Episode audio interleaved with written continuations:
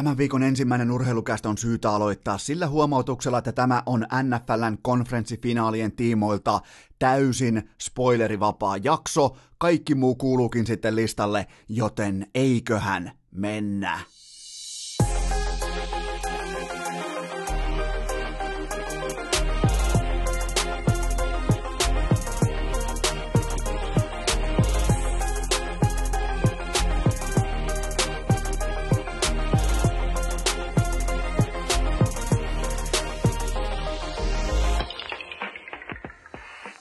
Tervetuloa jälleen dramaattisen viikonlopun jälkeen urheilukästin mukaan on maanantai 20. päivä tammikuuta ja... Kyllä vain olette oikeassa. Valitettavasti paperipussiin hengittäminen jatkuu edelleen. Mä olen täällä henkilökohtaisen trauman äärellä, koska nyt urheilu tarjoaa meille jotakin, mihin mä en ollut valmis, sä et ollut valmis ja ennen kaikkea numerot odotusarvot, ne eivät olleet valmiita, koska mä tapaan aina linjata numerot siten, kun mä mietin jotain todennäköisyyttä, että mikään ei tule ikinä, siis ikinä, ikinä oikeasti ikinä lyömään laudalta sitä, mitä Lester teki valioliigassa kaudella 15-16, kun sille annettiin kerran viidestä tuhannesta sauma voittaa valioliikan mestaruus, ja sehän myös jumalauta voitti. Se oli jotakin, se oli siis jotakin, mikä on paljon tullut sen jälkeen ö, tällaisia yllätysvoittoja, upsetteja, joku vaikka Tennessee Titans voittaa Patriotsia Baltimoren peräkkäin NFLn playereissa, mutta ne ei ole mitään. Ne ei ole, siis, ne ei ole edes yllätyksiä verrattuna siihen, mitä Lester teki tuommoisessa 38 ottelun otannassa, mikä on edelleen kaikkien aikojen kovin ja käsittämättömin underdog, eli alakoira suoritus urheilun historiassa, mutta nyt alkaa tulla pöytään dataa sitä niin urheilukästin äh, kellarikomeron kovaa Excel-taulukko dataa, ootteko te valmiita, koska jos olisi ennen kauden alkua lyönyt semmoisen liuskan urnaan, että kaksi suomalaista NHL-jääkiekkoilijaa suorittaa tappelun seuraavalla kaudella. Okei, sä olisit varmaan alkanut miettimään, että okei, toi tuolta kenties tuo, okei, toi voi puolustaa omiaan. Mutta jos sun kärkitandemi, sijat yksi ja kaksi tässä suuressa ö, voittotuplavedossa olisi ollut ykkösniminä Sassa Barkov ja kakkosnimenä Jesperi Kotkaniemi, niin sun kerroin todennäköisesti olisi Lester ker- kertaa viisi. Se olisi Lester kertaa kymmenen. Mä en ollut tähän valmis. Mulla ei ole siis, mä olen edelleen, mä just sain paperipussi, mä kerron teille, mulla on tällä ruskea paperipussi. Mä sain sen just Sassan väkivaltaryöpyn jälkeen laitettua, siivottua vihdoin sivuun, kun Sassa kuitenkin vielä kouristuksen omaisesti palasi vielä kertaalleen sieltä väkivallan alhosta. Taito jääkiekon pariin, mutta sitten kun mä sain sen paperipussin sivuun, niin eiköhän kaikista maailman ihmisistä taikina jalka Jesperi Kotkaniemi päättää, että pistetään muuten sitten filanukkoa turpaa, ja sehän pisti, ja herran Jumala, mun piti katsoa sitä videota, mä katoin, mä kelasin, mä katoin, mä en hyväksynyt, mä olin deniaalimuodossa, mä en niinku, Mä katsoin sivuun, mä katsoin kopea, mä ajattelin mun ö, tulevia lapsia, mä ajattelin tota, kaikkien lapsia, mä ajattelin ylipäätään maapallon tulevaisuutta, mä ajattelin koaloita, mä ajattelin Australia, mä ajattelin, sen jälkeen mä taas katoin sen videon, mä katoin kun Kotkanimi päättää, että nyt muuten tapella, mä ajattelin Arturi Lehkosta, mä ajattelin myös Ika Lehkosta. Lehkonen, se on muuten yksi kauneimmista hetkistä koko siinä tappeluruljanssissa, kun Lehkonen kääntyy erikseen katsomaan, että onko toi, ihan, onks toi porilainen ihan tosissaan? Ja tosissaanhan se oli. Se otti tappelun, se voitti tappelun. Sen, jos, olisi, jos teette, jos teillä on sellainen toiminto teidän kännykällä tai tietokoneella tai teillä on sellainen editointiohjelma, että pystytte kääntämään ton kyseisen matsin, kyseisen mittelön, pystytte kääntämään peilikuvaksi, niin sehän näyttää silloin siltä, että Kotkaniemi lyö vasemmalla kädellä, niin ei ole nimittäin ihan kauheasti eroa Conor McGregorin taka käteen, kun vertaa noit kahta lyöjää hyvinkin paljon samaa. Mä olin ihan täydellisessä sokissa ja kaiken vielä kruunas se, että selostajat katsoo, että kuka siellä tappelee ja sitten, että aivan mahtava tapa niin kuin, tällaisen niin kuin, kokemattoman taitopelaajilta, no niin kuin ihan, jos aletaan oikeasti aletaan pinomaan nyt viimeisiä pelaajia NHLstä, jolta sä voit ehkä Barkovin jälkeen odottaa tappelua, niin kyllä se on Kotkaniemi, kyllä se niin kuin mun tällaisista, ketä mä seuraan, kenen pelityyliä mä tunnen, niin kyllä ne on niitä ihan viimeisiä, ja Kotkaniemi ei ainoastaan tappele, vaan kun se on, se on suurin piirtein samanlainen kuin pro, äh, Porin, äh, Porin jatsien aikana grillionossa siinä keskustassa 0437, kun se taka, takakäsi alkaa toimittamaan, kun sä oot ylipäätään porilainen ja sä päätät pudottaa hanskat, niin kyllä sulla on sinun pakko voittaa, ethän sä muuten voi Herran Jumala palata edes poriin, mutta tämä on myös siinä mielessä henkilökohtainen tragedia, koska äh, mä pohdin tässä niin kuin nyt kun mä oikein menin tuon tappelun jälkeen, yritin saada unta ja mulla oli paperipussi siinä vieressä, mutta tota, öö, mähän siis tavallaan olin väkivallan alhossa itse läsnä, siis Kotkaniemihän vei mut Porin ässien koppiin, ja me istuttiin siis kahden metrin, kolmen metrin päässä toisistamme, tehtiin tätä Kotkaniemen vierailua urheilukästiin, niin en mä olisi voinut arvatakaan, että millä hetkellä hyvänsä sieltä voi heilahtaa Conor McGregor-tyyppinen takakäsi meikäläisen kajuuttaa. Onneksi selvisin, onneksi mä oon tässä ylipäätään kertomassa tätä storia, koska silloin mä kohtasin sen pelottavan katseen. Niiden suklaanappisilmien takaa löytyi se UFCn kärkiottelija, se Gooniniemi, se Jesperi Kotkaniemi, joka on tuolla Porissa aivan selvästi keittänyt itsensä kovaksi yöelämässä, grillionossa, kaikessa siinä, mitä porilaisuus mulle ja sulle on. Se ei välttämättä nyt ihan kuitenkaan täysin pidä vettä se, että se kovuus olisi hankittu siellä Porin kaduilla, mutta mä ainakin haluan uskoa siihen.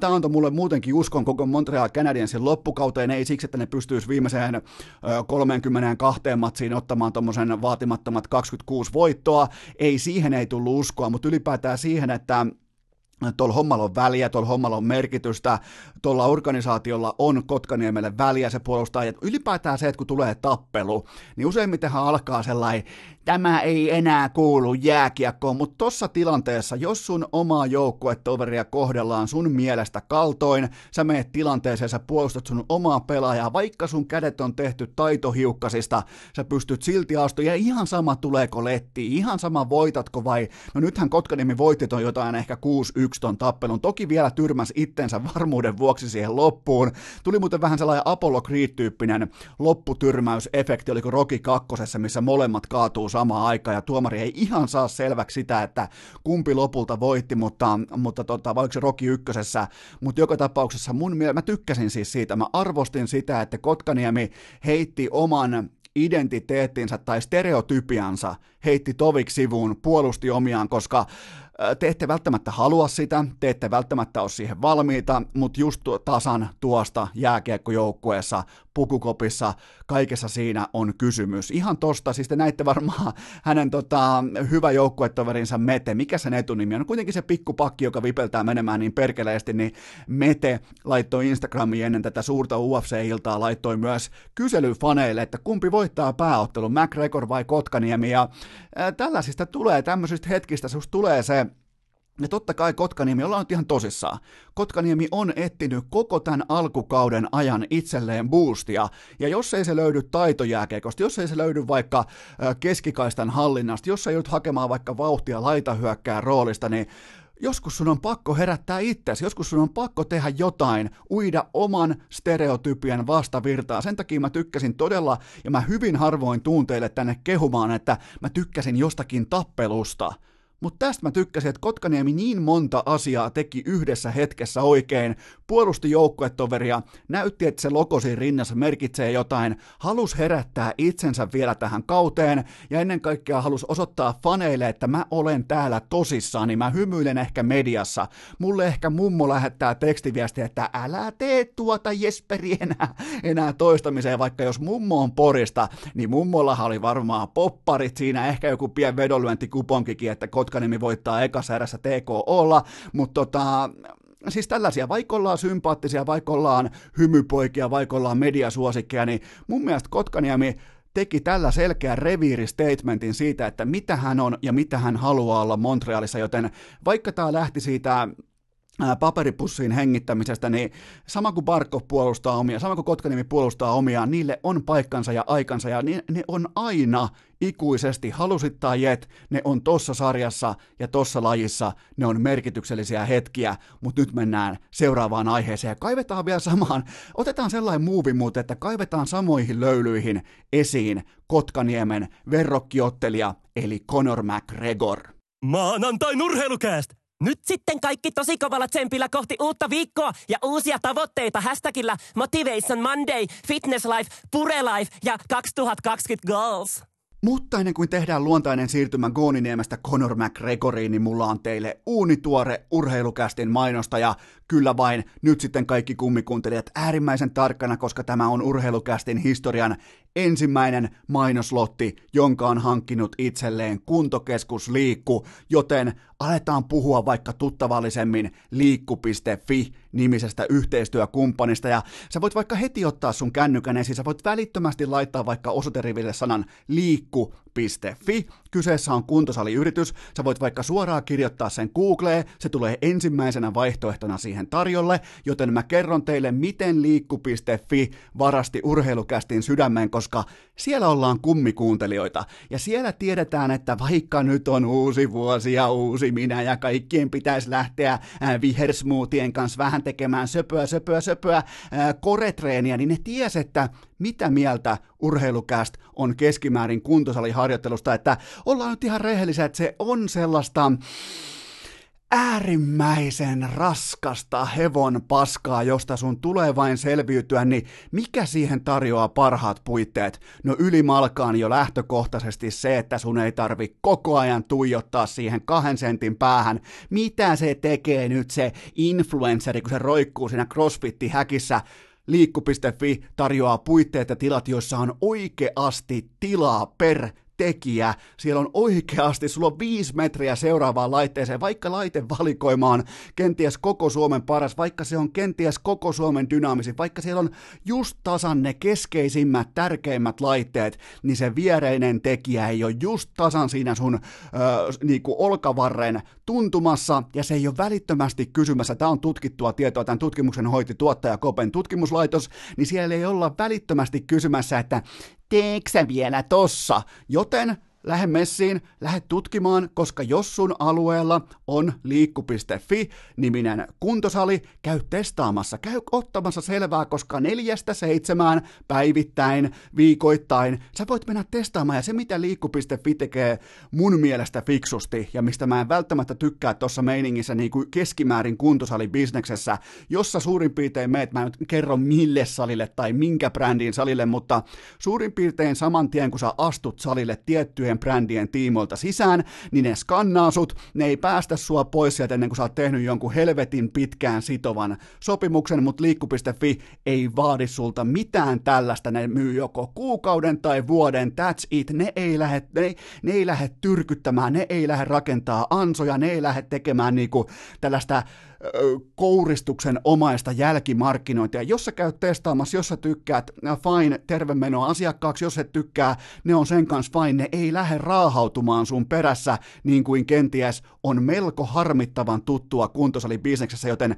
näillä teemoilla, näillä arvoilla, näillä asioilla ne voitti mun sydämen ja ennen kaikkea tuottaja Kopen sydämen puolelleen, joten liikku.fi urheilukästin uunituore, äh, uunituore tota, yhteistyökumppani, ja mä haastan, jos teilläkin on, on tällä, että on vähän niin kuin uusi vuosi, uusi vuosikymmen, uusi minä, niin käykää laittamassa Googleen liikku.fi tai ihan pelkästään liikku, ja käykää tsekkaamassa, missä tahansa asuttekin, jopa Forssassakin on liikku kuntokeskus, joten käy tsekkaamassa, siellä on tilaa tehdä kunnolla, siellä on raikas ilmapiiri, siellä on kunnolla, siellä on katossakin korkeutta sille, ettei tarvi hävetä, siellä on tietyt standardit kaikissa liikkumestoissa läpi Suomen, joten käy tsekkaamassa, mitähän muuta vielä, tämä on vähän, tämä aina eka mainos on vähän tällainen, että mennään ummet ja lammet, mutta mä haluan vaan tehdä sen teille selväksi, että siellä on tilaa, siellä on siis, kun sä nyt lähdet siellä sun Gooniniemen uraa rakentamaan, niin sä pystyt treenaamaan rauhassa, sun ei tarvi välittömästi olla huolissaan siitä, että joku pöllii sun laitteen sillä väliin, joten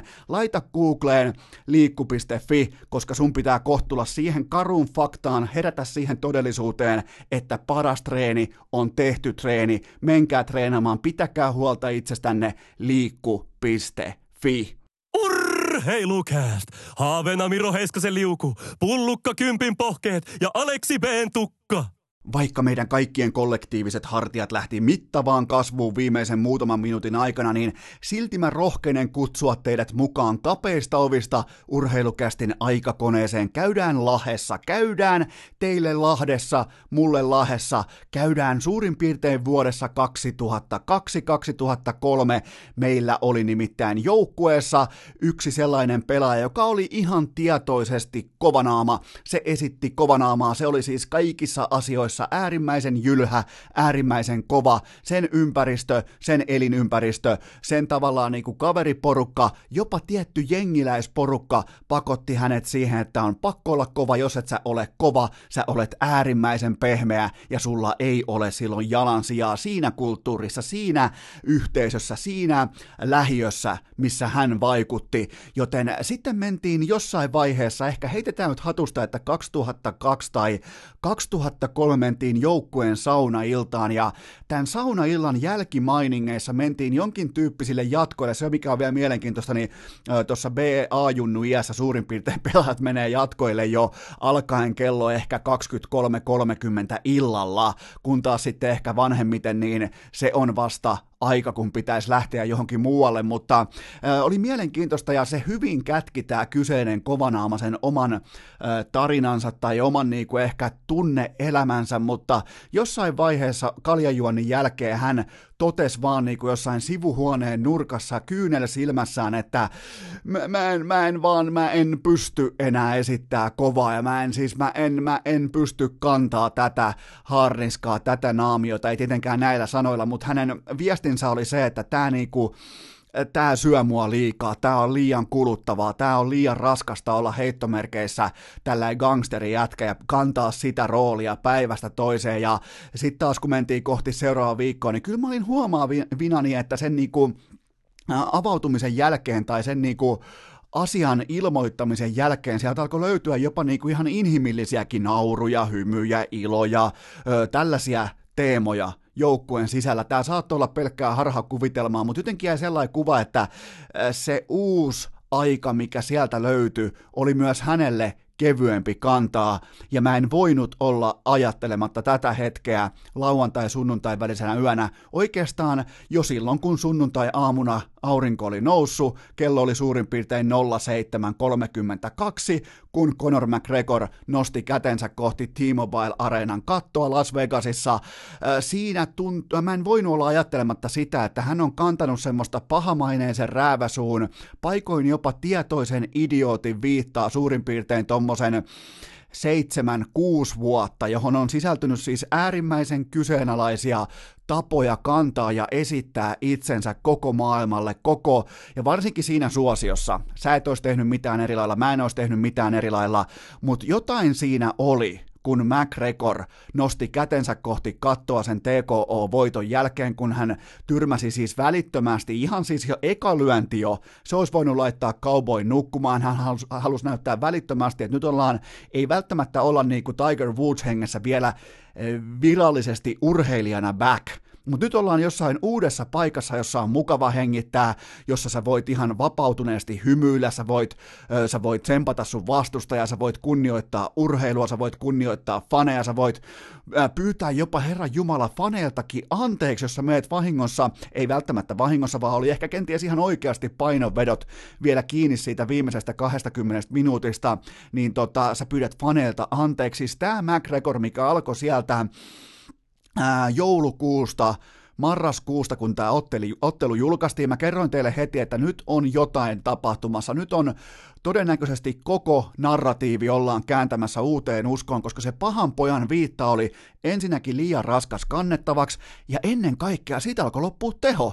Siis kun sä huudat, olet rääväsuu, huudat, huudat, huudat, räksytät tonne, tonne ja tonne, ja sit kun sun alkaa se, niinku se sun kaikkihan odotti pitkään, pitkään, pitkään, että mitä hän McGregor sanoo seuraavaksi, koska sen mikrofonin nämä niinku siis, eihän siis, mikä oli ironista, niin McGregorin lehdistötilaisuudet oli parhaimmillaan suositumpia kuin UFCn otteluillat muilta normiottelijoilta. Miettikää, ne ottelee vöistä, ne ottelee titteleistä, ne ottelee haastajan paikoista. McGregorin lehdistötilaisuudet minkkiturkeissa on suositumpia. Joten niin tämä argumentointi ja tämä vitsikerhon ylläpito alkaa olla ihan helvetin raskasta. Puuhaa, se söi tota ukkoa, mun, mun siis ihan näkemyksen, mä arvioin tätä niin kuin äärimmäisen kaukaa tätä kaikkea, mutta mun näkemyksen mukaan se alkoi syömään sitä niin monesta eri kulmasta, että se alkoi se oman itsensä kantaminen alkoi käydä ihan äärimmäisellä tavalla liian raskaaksi tolle, herra, äh, tolle, ei välttämättä herrasmiehelle, vaan tolle miehelle, ja siitä kautta hänen oli pakko kirjoittaa koko narratiivi uusiksi, ja se alkoi suurin piirtein viime keväänä, kun hän tietoisesti päätti äh, kääntää kokonaan viestinnällistä taktiikkaa sosiaalisessa mediassa, kaikki se, miten hän päätti tietoisesti kehua Cowboy Seronen perhearvoja, hänen sukuaan, hänen taustaansa, hänen historiaansa, niin jokainen varmaan ymmärsi silloin, että nyt luodaan jo jotain, nyt kylvetään siementä siihen maahan, mitä halutaan niittää joskus tulevaisuudessa, koska se pitää muistaa aina McGregorista, että vaikka saisit sitä mieltä, että hän on äpärä, hän on idiootti, hän on ylittänyt vaikka sun kohdalla raja, mä ymmärrän sen täysin, mä en voi, ja jos ei ole paluuta, niin silloin ei ole paluuta, ja se voi olla, ja mä kunnioitan sun päätöstä, mutta älä ikinä tee sitä virhettä, että kuvittelisit, että hän on bisnesmiehenä, jotenkin heikosti varustettu tähän maailmaan, koska siellä on todella, todella se koko bisnesjoukkio siellä taustalla. Ne ei ole mitään Irlannin katulapsia, vaan siellä ollaan siis ihan ytimessä, mikä myy, miten myy ja mitkä arvot myy. Ja tällä hetkellä myy nämä arvot, jotka on siis vastustajan isoäidin halaaminen, vastustajan tripla kättely, vastustajan viereen polvelle meneminen, vastustajan pään suutelu tappion, tappion, vastustajan tappion jälkeen, vastustajan erilliset kättelyt puntarilla, kaikki tämä kunnioittavat lauseet, perhearvojen tuonti, kaikki oman vaimon halaaminen välittömästi ottelun päätyttyä, koko perhe kehässä ekaa kertaa ikinä, kaikki tällainen. Ottakaa huomioon aina kyseessä on bisnesmies, mutta se mitä mä näin McGregorista ylipäätään, kun mä katoin siis kaikki puntarit, kaikki haastattelut, kaikki tämä, mikä tähän on, koska mua kiinnostaa, ja ollaan nyt ihan, ollaan rehellisiä, ei kukaan tällä hetkellä maailmassa, kellään ei ole tollasta valovoimaa yksilöurheilussa. Kukaan muu ei laita mua katsomaan jotain lehdistötilaisuutta keskellä yötä, perjantai, lauantai yönä, puntari, lehdistö, mitä tahansa. Mä katson, McGregor on askissa, kellään muulla ole. Sä voit olla nyt sitä mieltä, että minä en nosta ja minä en maksa, mutta säkin tällä hetkellä tiedät, mitä kävi kuka voitti ja miten voitti. Sä et pääse sitä pakoon, se, se volyymi, se valovoima on siellä edelleen ja se on jotain, mitä jos pitää niin kuin lähteä vertailemaan yksilölajeissa, niin se on jotain, mitä me ei olla välttämättä tässä ainakaan mun sukupolven ajassa, me ei olla koskaan aikaisemmin nähty. Ehkä meidän oli pakko tuossa 10-12 vuotta sitten kääntää TV, kun Usain Bolt juoksi. Ne 10 sekunnin, 20 sekunnin siivut, mitä se oli niin kuin, mitä me pidetettiin henkeämme, niin siinä oli jotain samaa. Siinä oli siis hyvinkin jotain samaa, että vaikka sä et, sä et ikinä katsoisi yleisurheilua, niin silloin hyvä, että et mennyt erikseen bubiin katsomaan yleisurheilua, miettikää sitä. Niin nyt Conor McGregor, aivan vastaava valovoima, ja mikään ei olisi voinut mennä paremmin. Mä en keksi yhtäkään tekijää tästä otteluviikosta, koko tästä valmistautumisepisodista, joka lähti sieltä oikeastaan siitä ottelun julkaisusta, oliko nyt sitten marraskuussa, kun oli tämä Bad Motherfucker-ilta vai miten se menikään, on ihan se ja sama, mutta silloin kun mä kerroin teille jo, että nyt jokin on muuttumassa, niin olihan hienoa, oikeasti, vilpittömästi hienoa nähdä, että nyt ei vain puhuttu muutoksesta, vaan nyt oltiin muututtu, fressi olemus, erittäin niinku positiivinen tulokulma kaikkiin kysymyksiin, kaikille median jäsenille haastattelut, älykkäitä vastauksia, ei uhoa, älä huuda, älä uhoa, pidä lauseet lyhyinä, pidä ne fiksuina, pidä, pysy asia edellä. Mä en ole koskaan nähnyt tämmöistä McGregoria, koska mä en muista, että miten hän käyttäytyi silloin tota 2013, kun hän tuli suoraan paikallisen Kelan kassalta Tukholmaan ja voitti, koska siitähän se hyperbola-aalto lähti iskemään, ja sehän iski kovempaa kuin kenties yksilölajeissa, kamppailulajeissa ainakaan, ehkä Mike Tysonista lukien tähän päivään, niin koviten koskaan. Joten tota, se on ehkä, mua niin kuin sinänsä mua ei se, ressa, että miten McGregor voitti tai miten, oliko niin kuin Cowboys eroinen, oliko sen ajatukset tuossa ottelussa, oliko se oikeasti valmis kohtaamaan maailman kärjen tuntumaa tai kärkeä? Oliko Cowboys eroinen jopa heittomerkeissä fiksattu ottelija tähän matsiin, että hän ties oman ö, rahasalkkunsa kanssa, että miten kannattaa käyttäytyä, mikä on nyt tässä hänen roolinsa tässä yhtälössä, koska hän oli siis ihan totaalinen vastaan tuli ja ensimmäinen lyönti ohi, McGregorin lyö sen lyönnin tuolta niinku, ihan tuosta otsarajasta yli, hänen polvensa josta, siis McGregor juoksee vastustajansa läpi sen ekan tilanteen, reisi ja polvi pamahtaa päähän, sen jälkeen perään olkapää olkapäälyöntejä. Mitä? Olkapäälyöntejä. Ja kaupoiseronin nenä alkaa aueta niistä. Ja sitten se olikin sen jälkeen kaikista maailman liikkeestä vasemman jalan yläpotku kilauttaa suoraan kajuuttaan, ja siitä olikin sitten lopun, piti vaan laskea sekunteja siitä eteenpäin, että miten McGregor sen viimeistelee, ja sai yhden maksimaalisen vasurin myös perille, ja siinä oli muuten potkuu siinä niin siinä oli sellainen, tuli sellainen vanhan, ehkä joku niinku, Alvarez-tyyppinen matsi, joku tällainen niin kuin, öö, Mendes, joku tällainen, koska se vasuri lähti heilahtamaan, niin mä oikein pohdin, siinä oli oli jo aamu, sunnuntai-aamuna, mun oli pakko laittaa kädet tuottaja Kopen silmien eteen, koska mä, se vasurin lyönti kun lähti, niin siinä oli jotakin sellaista pontta, että I'm back, ja se myös sanoi, että hän on back. Mä en vielä kuitenkaan osta sitä, että hän on, niin kuin hän itsekin totesi, että välttämättä vielä ei olla urheilijana ihan back, mutta brändinä ollaan tota, ollaan ihan uudella aikakaudella, ollaan kunnioittamassa lajia, vastustajaa, ihan eri narratiivia.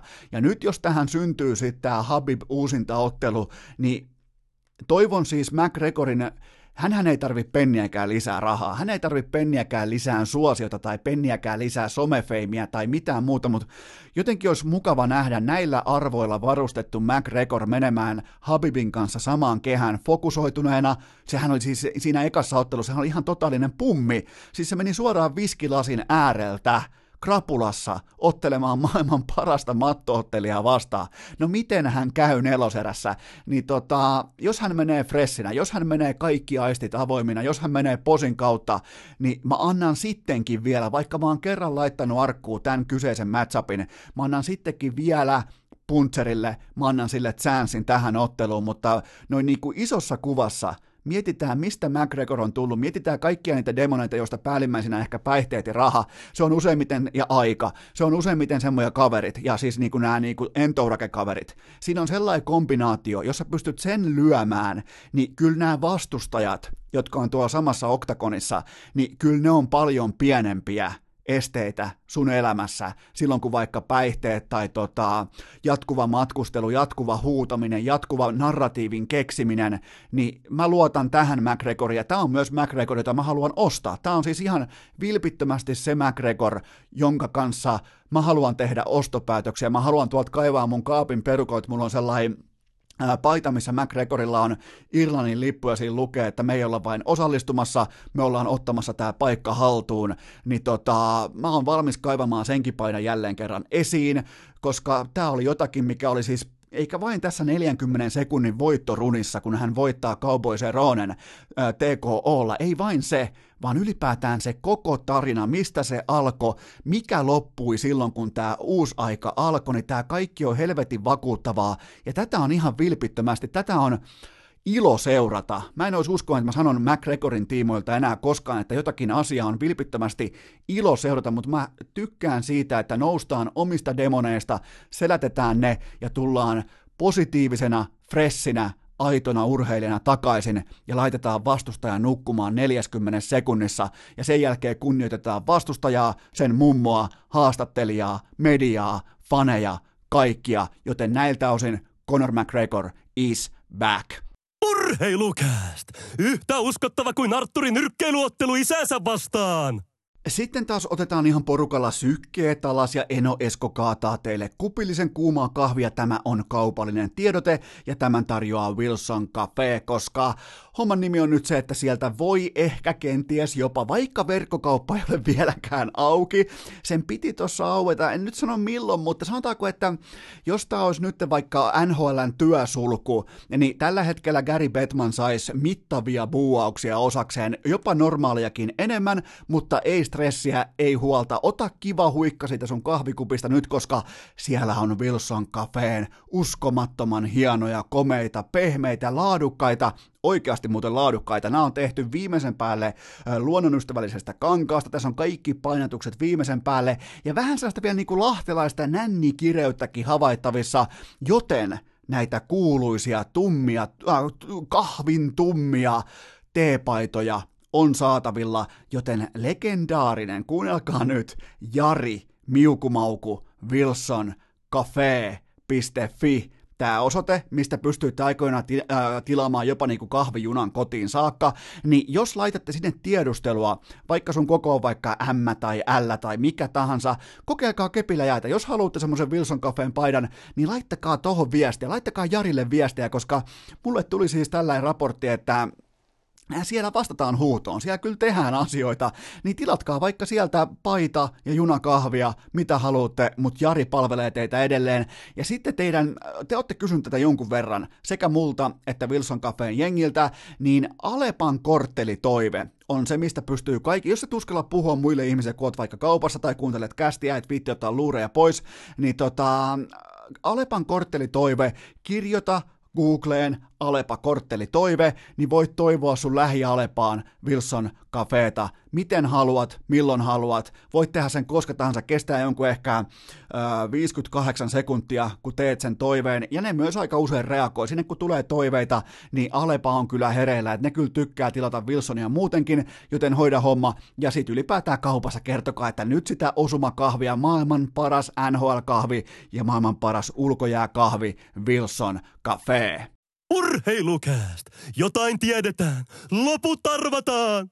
Mä rohkenen kuvitella, että me kaikki urheilufanit ollaan siltä osin samasta puusta veistettyjä, että meidän pääkopat, ne on aivan täynnä tuiki tarpeetonta tietoa urheilumaailmasta, tilastoja, pelaajadataa, kaikkea, niillä ei tule olemaan ikinä mitään käyttöä, ja mä oon myös siitä varma, että tuommoin varmaan ehkä 33 prosenttia kaikesta tästä turhasta tiedosta on ammennettu eri lajien erilaisista kausiennakoista. Ja mä oon sellainen ö, kaappikausiennakkofani. Mä tykkään lukea et, erityisesti tiettyjä osioita. Ja yksi mun suosikki, otetaan vaikka urheilulehti. Mä oon itse sitä tehnyt, mä olen sitä itse kirjoittanut ja nyt mä sitä itse myös tilaan. Ja joka syksy siinä on tässä tapauksessa, nyt kun sitä tuottaa ä, Sanomatalo, Sanoma, niin siinä on myös palkkavertailu. Ja siellä on joka kerta, ja mä tiedän vielä, että Marko Lempinen, jos laittaa nimensä alle, alle ja kynän paperiin, niin hän myös tietää, mistä palkkasummista puhutaan. Hän on niin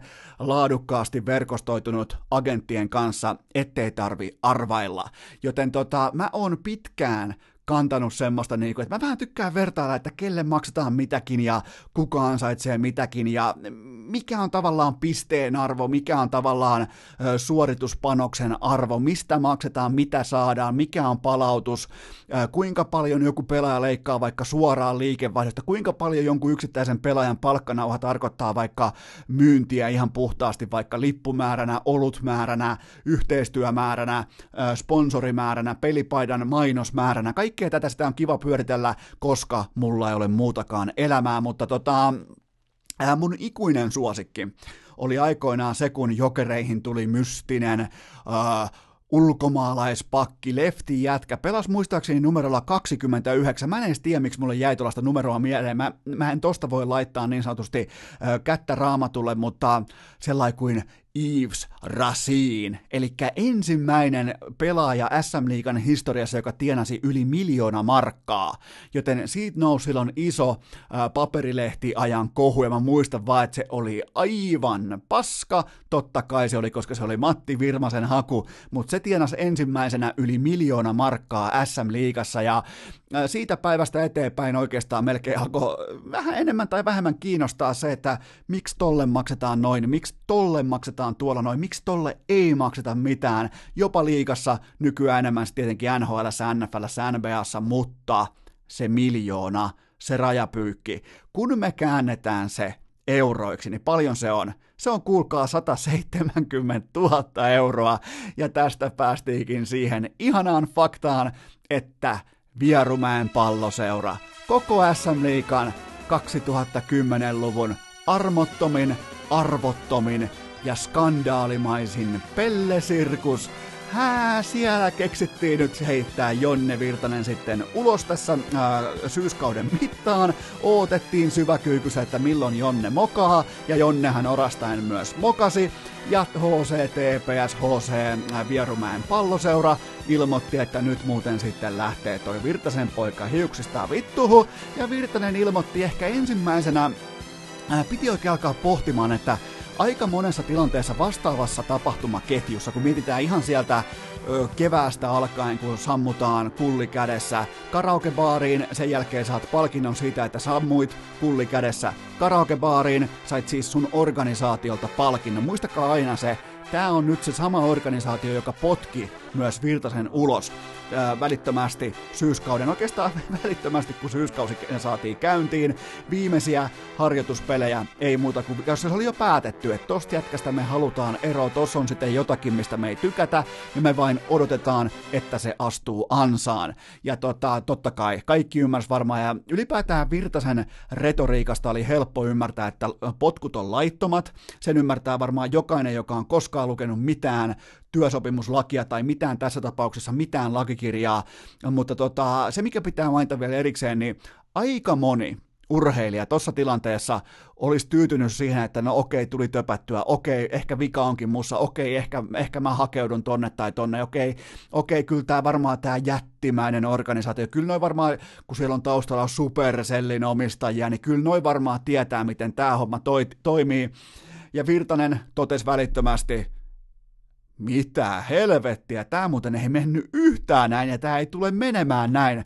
Mä ansaitsen täysin, täysimittaisena mun palkkanauhan tonne toukokuun vaihteeseen saakka, eli huhtikuu on viimeinen palkkakuukaus SM Liiga pelaajille.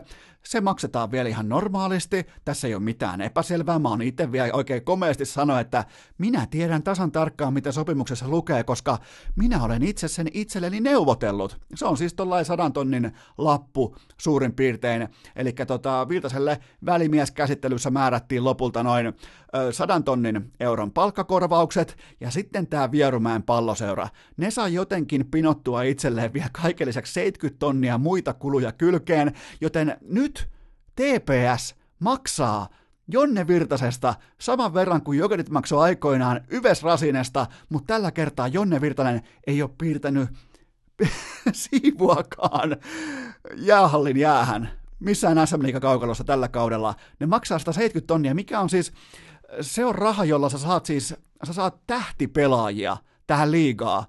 muistaakseni Steve Moses pelasi ensimmäisen tänne jättimäisen jokerikautensa, se oli 150 tonnia sä saat 36 KHL-maalia tolla rahalla, ja nämä maksaa Vierumäen pelleseura, ne maksaa Herran Jumala Jonne Virtaselle omaa tyhmyyttään, kovapäisyyttään, sivistymättömyyttään, osaamattomuutta, ne maksaa 170 tonnia, siitä vaan ettei paikalle, pyörii Tanskassa, kertoo mediassa miten asia on, TPS on hävinnyt ainakin nyt voi sanoa niin kuin rahallisella rintamalla, uskottavuusrintamalla, arvorintamalla, viestintärintamalla, tuleeko vielä jotain muita mieleen, koska nyt ihan lakituparintamalla, joka sopimusoikeusrintamalla, onko vielä kaukalossa, katsojamäärässä, fanit kävelee, onko vielä jotain, on, löytyykö vielä jotain, tämä on nyt ihan avoin kutsu kaikille, löytyykö vielä joku kategoria tai osa-alue, jota HCTPS ei olisi vetänyt vituiksi tässä viimeisen,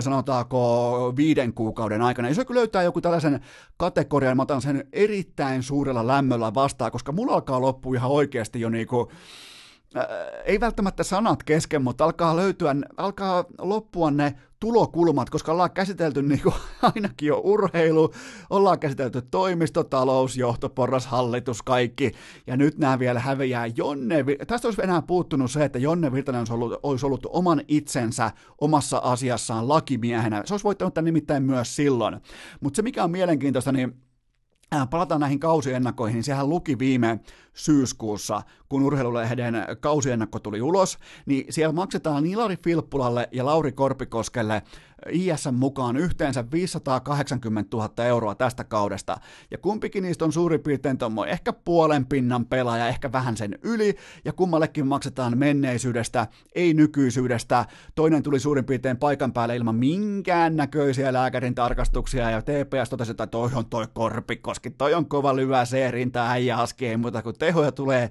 liukuhihnalta, mutta tota, ja tähän vielä heitetään sitten, koska täällä alkaa kohta olla toi Filppula, Korpikoski ja Haamu Jonne Virtasesta, niin tuolla aletaan kuulkaa kohta pyörittää jokereita. Siis pelkästään näillä kolmella pelaajilla, josta kaksi ei saa yhtään mitään aikaa ja yksi ei ilmestynyt edes paikan päälle mihinkään muualle kuin Laki Tupa ja haki sieltä 170 tonnia mukaansa, josta siis 100 tonnia itselleen ja kuluihin 70 tonnia. Niin tota, on tämä varmaan jonkinnäköinen Suomen ennätys. Tämä, on niinku, olisi pitänyt palkita urheilukalasta. Tämä koko saaka olisi pitänyt tulla hyvissä ajoin julki. Tämä, tota, kun Virtanen tiedotti asiasta omalla Twitter-tilillään, tämä olisi pitänyt tulla just taktisesti julki vaikka viikkoa aiemmin tai kahta viikkoa aiemmin. Tämä olisi nimittäin voitu palkita jonkinnäköisen niin kuin Santtu Jokisen elämäntyöpalkintona.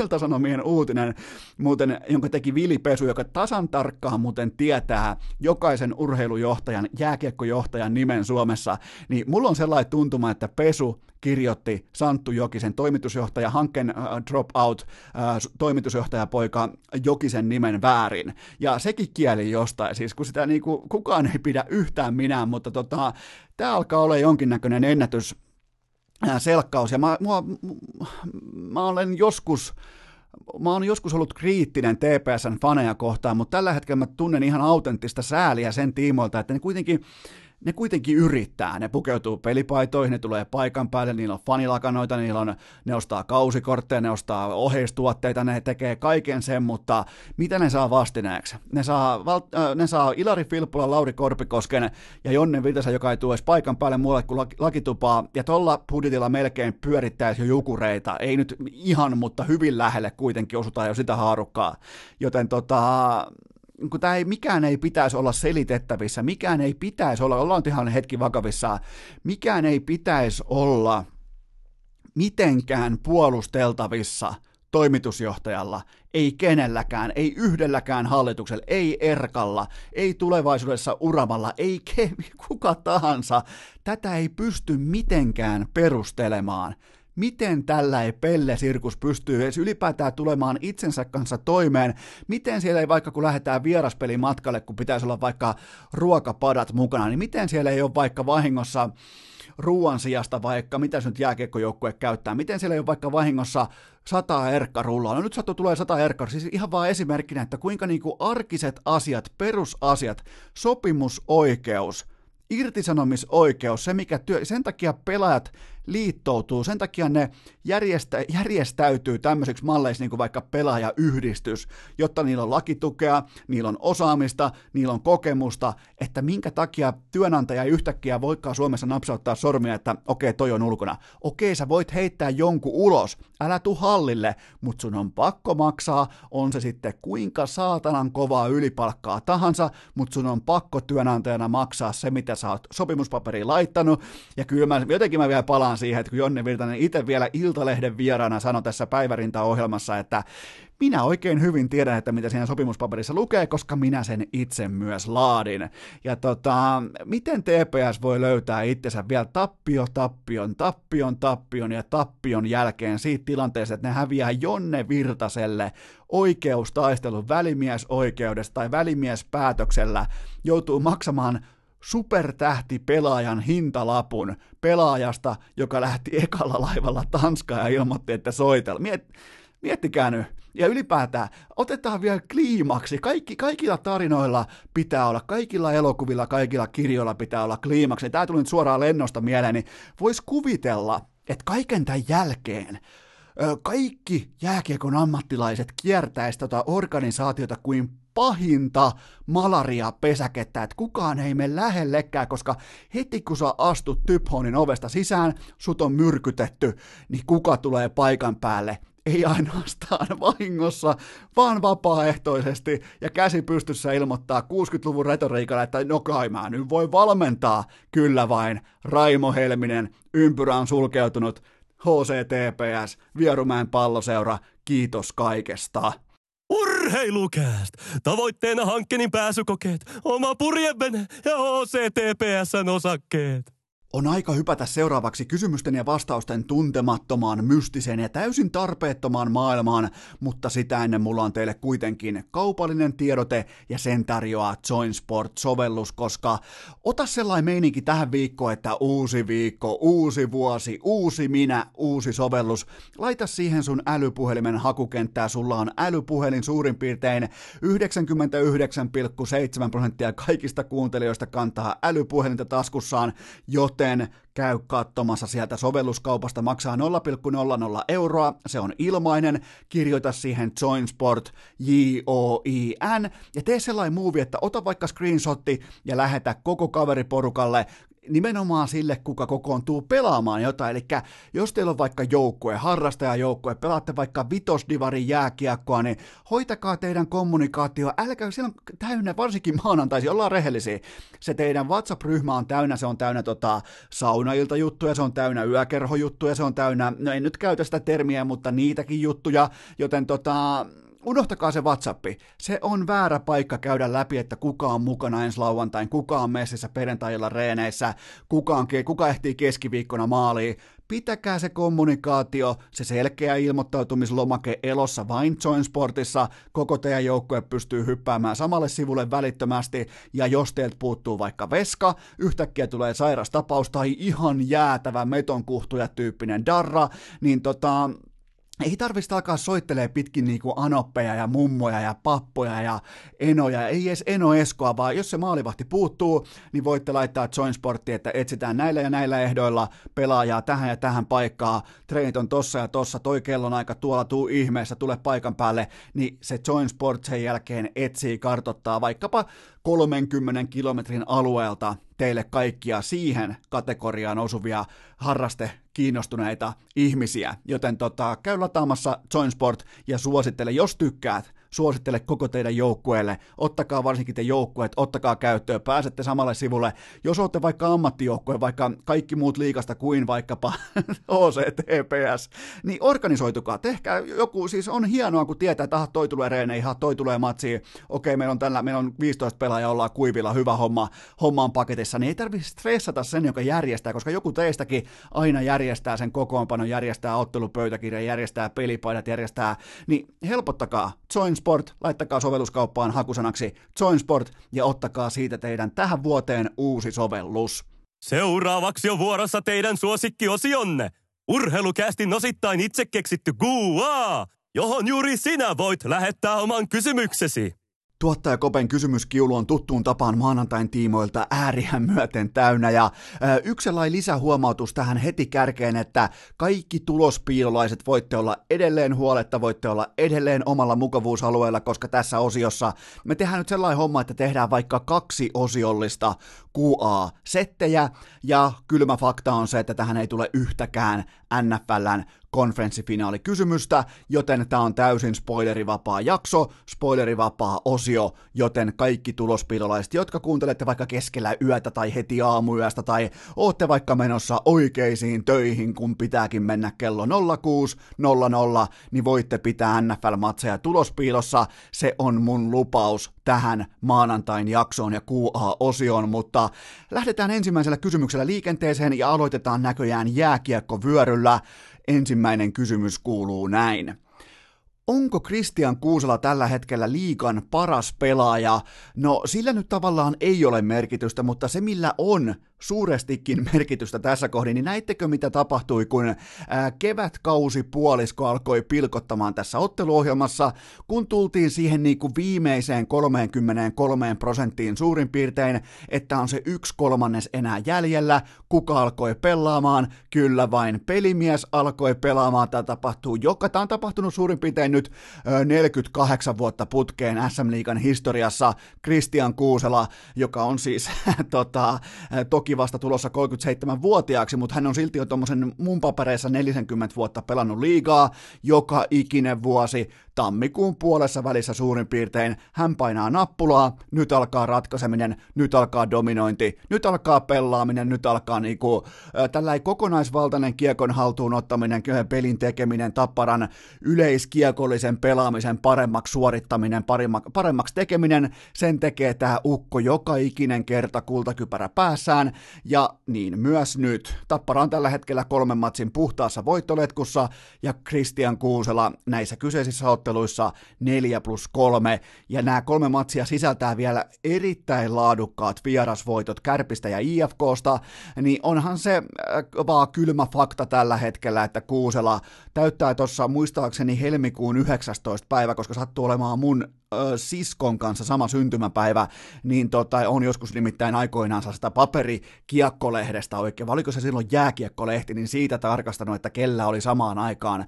syntymäpäiviä kuin mun perheen jäsenillä, ja Kuusela on yksi heistä, niin tota, hän täyttää 37 vuotta, ja hän tulee myös voittamaan pistepörssin tällä kaudella, mutta se on mielenkiintoinen se efekti tai se voimavara, kun heti kun alkaa tulla tikareita, alkaa tulee puukkoja, alkaa tulee epäilyksiä, alkaa tulla, että onkohan Tapparan pensa loppu, onkohan Tapparalla jo parhaat päivät nähty, onkohan Tappara sitä, tätä tai tota, niin sieltä astuu ne samat pelaajat 48 vuotta putkeen esiin, kuten Christian Kuusela juuri nyt jälleen kerran statement-tyyppisesti tulee vaan kylmästi ensin Oulussa, sitten kotona Ässiä vastaan ja sitten vielä stadissa IFKta vastaan loppuun myyty halli, eka erä, game over, Christian Kuusela.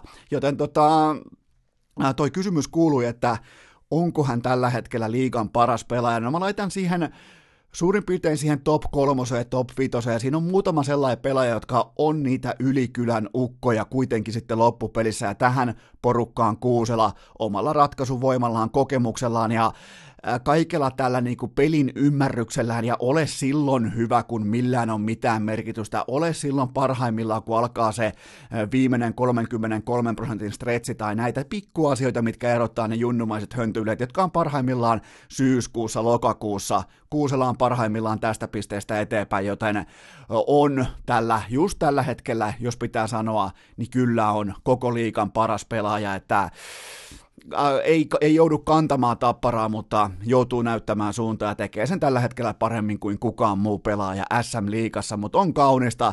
Ja kattokaa muuten Kuuselan balanssia, kattokaa sitä, että miten hänen pönkkäjalkansa kokemuksella, vaikkei siinä ole sitä nopeutta, kun osa teistä ei varmaan edes muista, mutta hän oli aikoinaan nousi SM-liigan huipulle Ässissä ja mitä hän teki. Hän oli Marko Kivenmäen henkilökohtainen sniperi.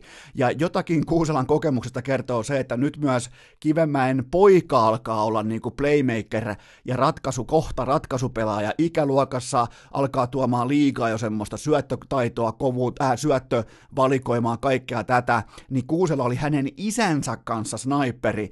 Ja nykyään Kuusela on monin verroin monipuolisempi rat, ratkaisumalleja löytyy ihan kaikkiin ongelmiin hänellä. Hän on niin kuin varmaan jos pitäisi lähteä niin kuin jonkinnäköisellä mensan testillä mittaamaan pelaajien älykkyyttä peliälyllisesti, niin kyllä varmaan Kuusela olisi siinä ihan siinä listan kärjessä, että se tekee Christian Kuuselasta hyvin, hyvin erikoislaatuisen laatupelaajan tähän liigaan, jossa hän on orastaen liian hyvä tähän porukkaan. Mutta Christian Kuusela, aivan fantastista meininkiä juuri nyt. Ja seuraava kysymys Voittaako Alexander Ovechkin tänäkin vuonna maalipörssin? No Ovechkin oli yksi viime viikon urheilukästin isommista aiheista, mutta tämä on nyt ihan selkeästi kolmen laatuhevosen laukkakisa. Pasternak 36 kaappia, Ovechkin 34 kaappia, Matthews 34 kaappia, ja se mikä näitä pelaajia yhdistää, niin on se, että heillä on ympärillään NHLn paras tarjoilu, mutta kun kevään, kevään tämmöiset niinku kuusella hengessä se viimeinen, se viimeinen 30 pinnaa, 20 pinnaa kaudesta alkaa, niin valitettavasti mä en vieläkään osta nuorta ponia, mä ostan sen kokeneen vanhan hevosen, mä tiedän mitä on tulossa, me ollaan nyt nähty aika tiukkaa dominointia tässä kohdin, heti kun sattumalta kalenterivuosi vuosi vaihtuu ja heittomerkeissä kevät starttaa, niin kyllä ne on vaan ne ikuisesti ja aina samat juhdat, jotka astuu esiin, ja tästä syystä mun arvio maalipörssin voittajaksi on vähemmän yllättäen Alexander Ovechkin.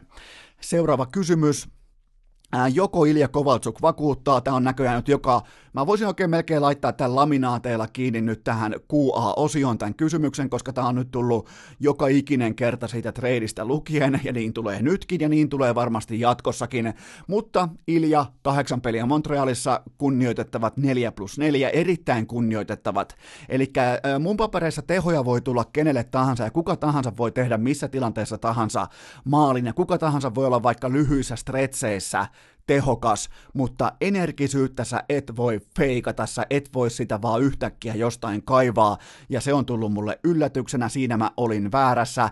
Unohdetaan vaikka, mm, arvioidaan vaikka, että Kovaltsukilla olisi tehot ö, 0 plus 2, mutta toi energisyys, toi niinku, kokonaisvaltainen halu olla osa jotakin, olla osa joukkuetta, olla osa ratkaisupelaajia, niin sitä mä en nähnyt, sitä mun mielestä hänellä ei enää ollut, sitä ei ollut viimeiseen ö, kuuteen, seitsemään vuoteen, joten tota, Tämä tuli yllätyksenä. Tää, totta kai tätä niinku tehopiste kuherruskuukautta voi jatkua vielä tuommoinen ehkä 5-7 peliä, mutta mulle on kaikista mielenkiintoisinta nähdä se, että kuinka hyvin hän pelaa muun muassa nyt tällä kuuluisella treidien takarajan tuntumassa, ja milloin tämä loppuu tämä kuherruskuukaus, ja mikä Ilja me silloin nähdään, joten ö, nyt Ilja-fanit, etenkin pullukka kymppi, ihan vielä sellainen ripaus siihen happikoneeseen, vähän paperipussia esiin ja pari terävää puhelu, äh, puhallusta sinne ruskeeseen paperipussiin, ihan vähän otetaan sykkeitä alas, eikä vielä kuitenkaan lähetä vetämään vetää paitaa pois ja juoksemaan pitkin toria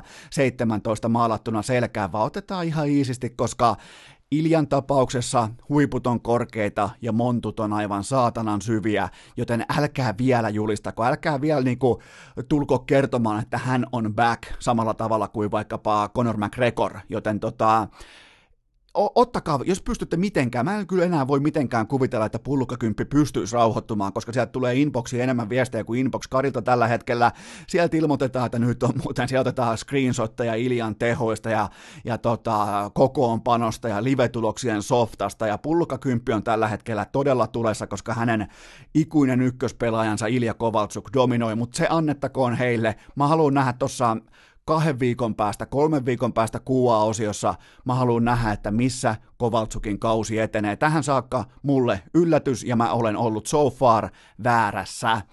Seuraava kysymys, mutta mä haluan vielä todeta sen, että se mun ykkös- ja ison kuvan argumenttihan oli tarkalleen ottaen se, että itse Montreal Canadiensin suunnitelma, se ison kuvan piirto, piirustuspohja, se oikein kunnon blueprintti, niin se ei voi muuttua Sebastian Ahosta Ilja Kovaltsukkiin puolen vuoden aikana. Se oli se, mitä mä kritisoin, ja se on se ihan sama, mitä Ilja tekee, niin se on karu fakta, että se kokonaisvaltainen suunnitelma hankinnoissa, se ei voi heittää tämmöistä swingiä, voi kiinnostaa paskan vertaa, ketä on sivussa, kuka on puukossa, kuka on sairastuvalla, kuka on tulos takaisin, se suunnitelma ei voi muuttua Ahosta Kovaltsukkiin puolen vuoden aikana.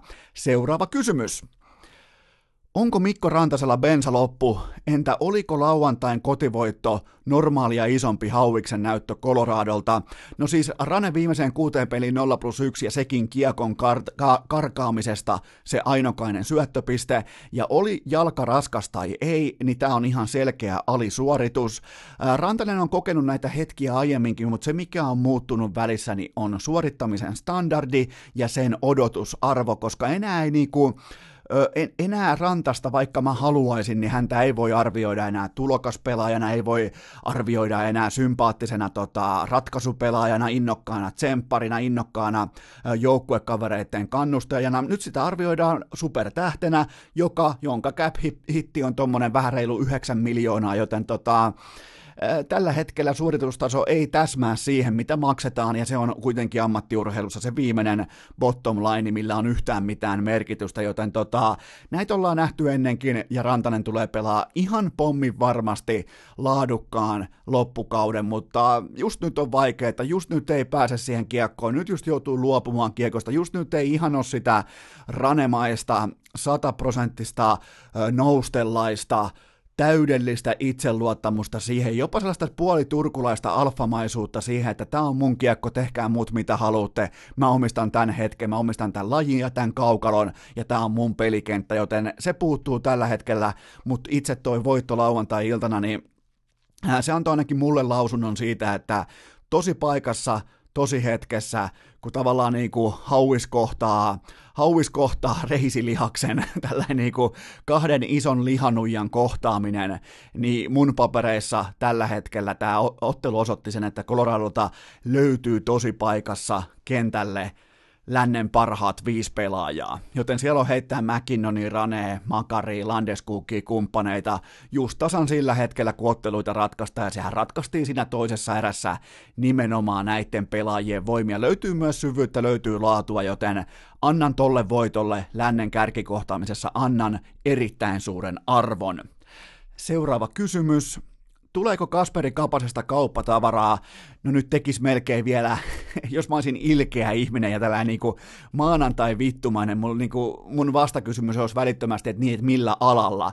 Taas kun katsoo tätä Instagram-teutarointia tuolla kulissien takana, niin tuota, tuota, tuota, ol, olkaa varmoja siitä, että Seiska joutuu jälleen kerran kaivamaan tässä todennäköisesti ihan lähipäivien aikana Kapasen tuoreimmat hupsuttelut esiin. Siellä nyt nimittäin ei ilmeisesti vieläkään ymmärretä sitä, että hän on yksi seuratuimmista Toronton alueen ää, julkiksista, supertähdistä, noin niin kuin mediaseurannan osalta, mutta antaa sen kaiken tulla nyt. Mä en halua spoilata teiltä yhtään mitään, mutta ilmeisesti ollaan taas saatu jonkinnäköistä Instagram-konetta käyntiin, mutta kuitenkin Kasperi Kapanen ihan noin niin kuin ammattinsa puolesta, hän siis myös harrastaa ja hänen ammattinsa muistetaan kuitenkin se, että se on se jääkiekko. Se aina mennään väliin vähän unohtua, kun katsoo vaikka Seiskan kanta tai Seiskan sisäsivuja, mutta se on jääkiekko. Kapanen on selkeästi nostettu näyteikkunaan viimeisen neljän pelin ajaksi, eli peliaika on ponnahtanut tuolta suurin piirtein 13 minuutista johonkin 17 minuutin päälle tai tuntumaan, ja tota, Tämä kieli siitä, että häntä halutaan pumpata, häntä halutaan laittaa näyteikkunaan. Nyt, nyt nämä on mielenkiintoisia nämä niinku, äh, trade bite, eli tällaiset niinku trade ansa houkutin pelaajat siinä mielessä, että ne laitetaan pelaamaan äh, vähän normaalia isompia peliaikoja parempien pelaajien kanssa, ja sitten laitetaan kädet ristin, että nyt niitä tehoja, nyt se 1 plus 3, nyt se iso jatkoaikamaali, nyt se ratkaiseva alivoimamaali, nyt mitä tahansa, mikä joutuu tai pääsee vaikka TSNn iltauutisiin tai johonkin Sportsnetin koosteeseen tai mihin tahansa, että nyt jotain Kasperi Kapanen ja mitä se on tehnyt näissä kolmessa. Viime matsissa, kyllä vain 0 plus 0, joten tota, kävi miten kävi, niin tämä Kapasen kausi on nyt jo epäonnistunut ja hänestä ei ole kantamaan ratkaisupelaajan viittaa ykkös-kakkosketjussa. Ja Torontossa karu fakta on se, että se tiedostetaan, se tiedetään, sen kanssa ollaan jo sinut, tästä jätkästä ei tule ratkaisupelaajaa. Ja kysymys kuuluukin tällä hetkellä, että kuka 30 muusta GMstä just nyt menisi tällä hetkellä helpoiten ansaan, eli antaisi laatua vaihtokaupassa tähän äpärälapseen. Eli siinä on nyt tällä hetkellä se suurin kysymys. Tämä niinku pelitavallinen pelitapa äh, karkuri, äh, pelitapa rikkuri, äh, siitä tällä hetkellä hyvin todennäköisesti yritetään päästä eroon Torontossa, ja siitä voisi saada vaikka jonkin mitan täyttävän pakin tuohon kokoonpanoon, joten tota, odotan, että Kasperi Kapanen ihan jo pelkästään tämän peliaika boostin kautta hänet laitetaan lihoiksi. Seuraava kysymys. Heiskanen sivussa ja Dallas 07 leukaan Minnesotassa. Onko tämä sattumaa? No ei missään nimessä sattumaa, että tota, tämä taas ollut 7-7 ja menty jatkoille. Taas ollut 8-7 Dallasille tämä matsi, mikäli Heiskanen olisi pelannut, mutta se mua ihmetyttää, että miten ihmeessä näissä niin kuin Andreas Athansiunin kulta-aikoina, miten Dallasin pelaajat pystyy saamaan maksimissaan tämmöisessä ottelussa vain miinus kaksi tauluun. Ja se on mulle kaikista suurin shokki, mutta se Heiskasen loukkaantumistilanne, niin ihan hyytävää epäonnea, mutta ethän sä voi vastustajan pelaajana mennä poikittainen mailla tolleen niin kuin just puhuttiin, oliko keskiviikon jaksossa niistä ex-jääkiekkoilijoista, jotka pelaa sählyä, niin nehän pitää niinku tyyli just mailaa tolleen kahdessa kädessä ja menee poikkari edellä tilanteisiin ja sellainen niinku, ö, pokemainen hartialeveys siinä käytössä, niin ethän sä voi mennä noin, mutta jäätävää epäonnea. Seuraava kysymys. mitä merkintöjä teit KHLn tähdistö viikonlopusta? No ainakin sen, että se ylipäätään oli.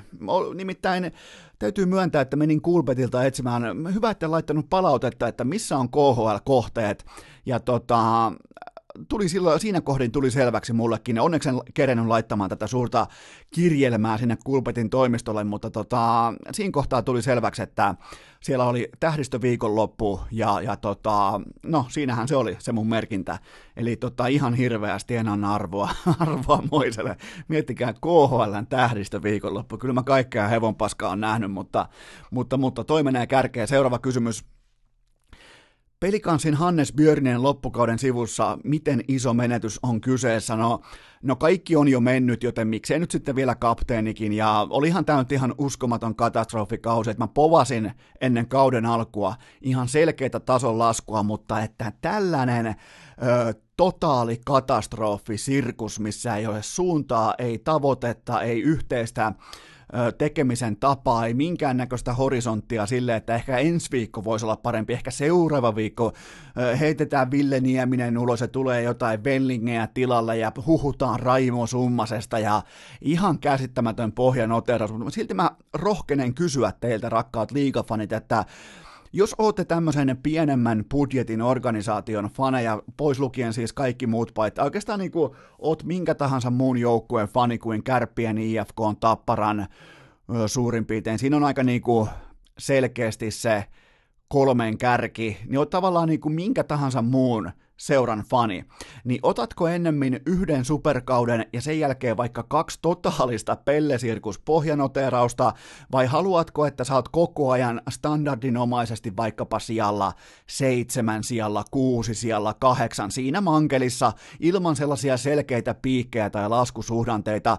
Mä en ollut päivääkään fani, mutta silti mä pystyisin helposti kuvittelemaan, että kyllä tällainen niinku äärimmäisen tunnevuoristoradan ostaminen ennemmin kuulostaisi jotenkin niin kuin luontevammalta, että ollaan kerran siellä kärjen tuntumassa ja sen jälkeen voi tulla sitten luntatupaa mistä suunnasta tahansa, niin ei tunnu missään. Mutta kertokaa mulle inboxiin, jos olette jonkun pikkuseura faneja, että mitä te ajattelette, mutta noin ehkä tota, koska täytyy kuitenkin muistaa se, että suljettu liiga mahdollistaa kaiken näköistä tällä hetkellä, joten tota, mä varmasti kääntyisin sille puolelle, että, että tota, ennemmin yksi superkausi, ja sen jälkeen voi tulla vaikka kaksi kautta ihan totaalista kahlausta, ja sitten taas tota yksi superkausi. Mutta kertokaa, mitä mieltä olette. Seuraava kysymys. Äh, puhuit perjantain kästissä jokereiden veskarisekoilusta. Alkoiko sama nyt myös IFKssa Jan Lundell-tempauksen jälkeen. No tota, mm, täpö täysi Nordis, 8200 katsojaa lauantai-iltapäivä kello 15, erikoisalkamisaika loppuun myyty kotiareena ja vastustaja vierasjoukkue ampuu yhteensä kymmenen laukausta, josta ne laittaa neljä uuniin. Ja IFK on tässä samassa rytäkässä muuten by the way pudonnut sijalle kahdeksan, joka on siis oikeiden jääkiekkojoukkueiden ehdottomin takaraja tässä hyvinkin keskinkertaisessa kaljaliigassa, joten mä olisin tällä hetkellä orastaen huolissani siinä, siitä, että missä tilanteessa IFKssa oikeasti mennään, mutta kun siellä aletaan heittämään 4-1 johtoasemissa, aletaan heittämään 46-vuotiaita legendoja maalille, niin joskus se laji kostaa, joskus se karma kostaa ja joskus sillä lajilla on sen jälkeen sanottavaa. Ja, ja joskus käy myös ihan niin, että kun tällainen niin kuin 46-vuotias seuralegenda tulee hakemaan sen valokeilan itselleen, niin nämä on nämä, tiedät sä nämä nykypäivän milleniaalimaalivahit, nämä on semmosia, että näillä voi mennä jopa vähän oma pieni keskittyminen pääkoppa sekaisin, joten tota, kannattaa miettiä ennen kuin sinne laitetaan pelaajien fajoja kentälle, jäälle, torjuntavastuuseen SM ottelussa Sitä kannattaa, mä kerroin teille jo aikaisemmin, että näissä tilanteissa kaikki ei voi ikuisesti aina ja koko ajan voittaa.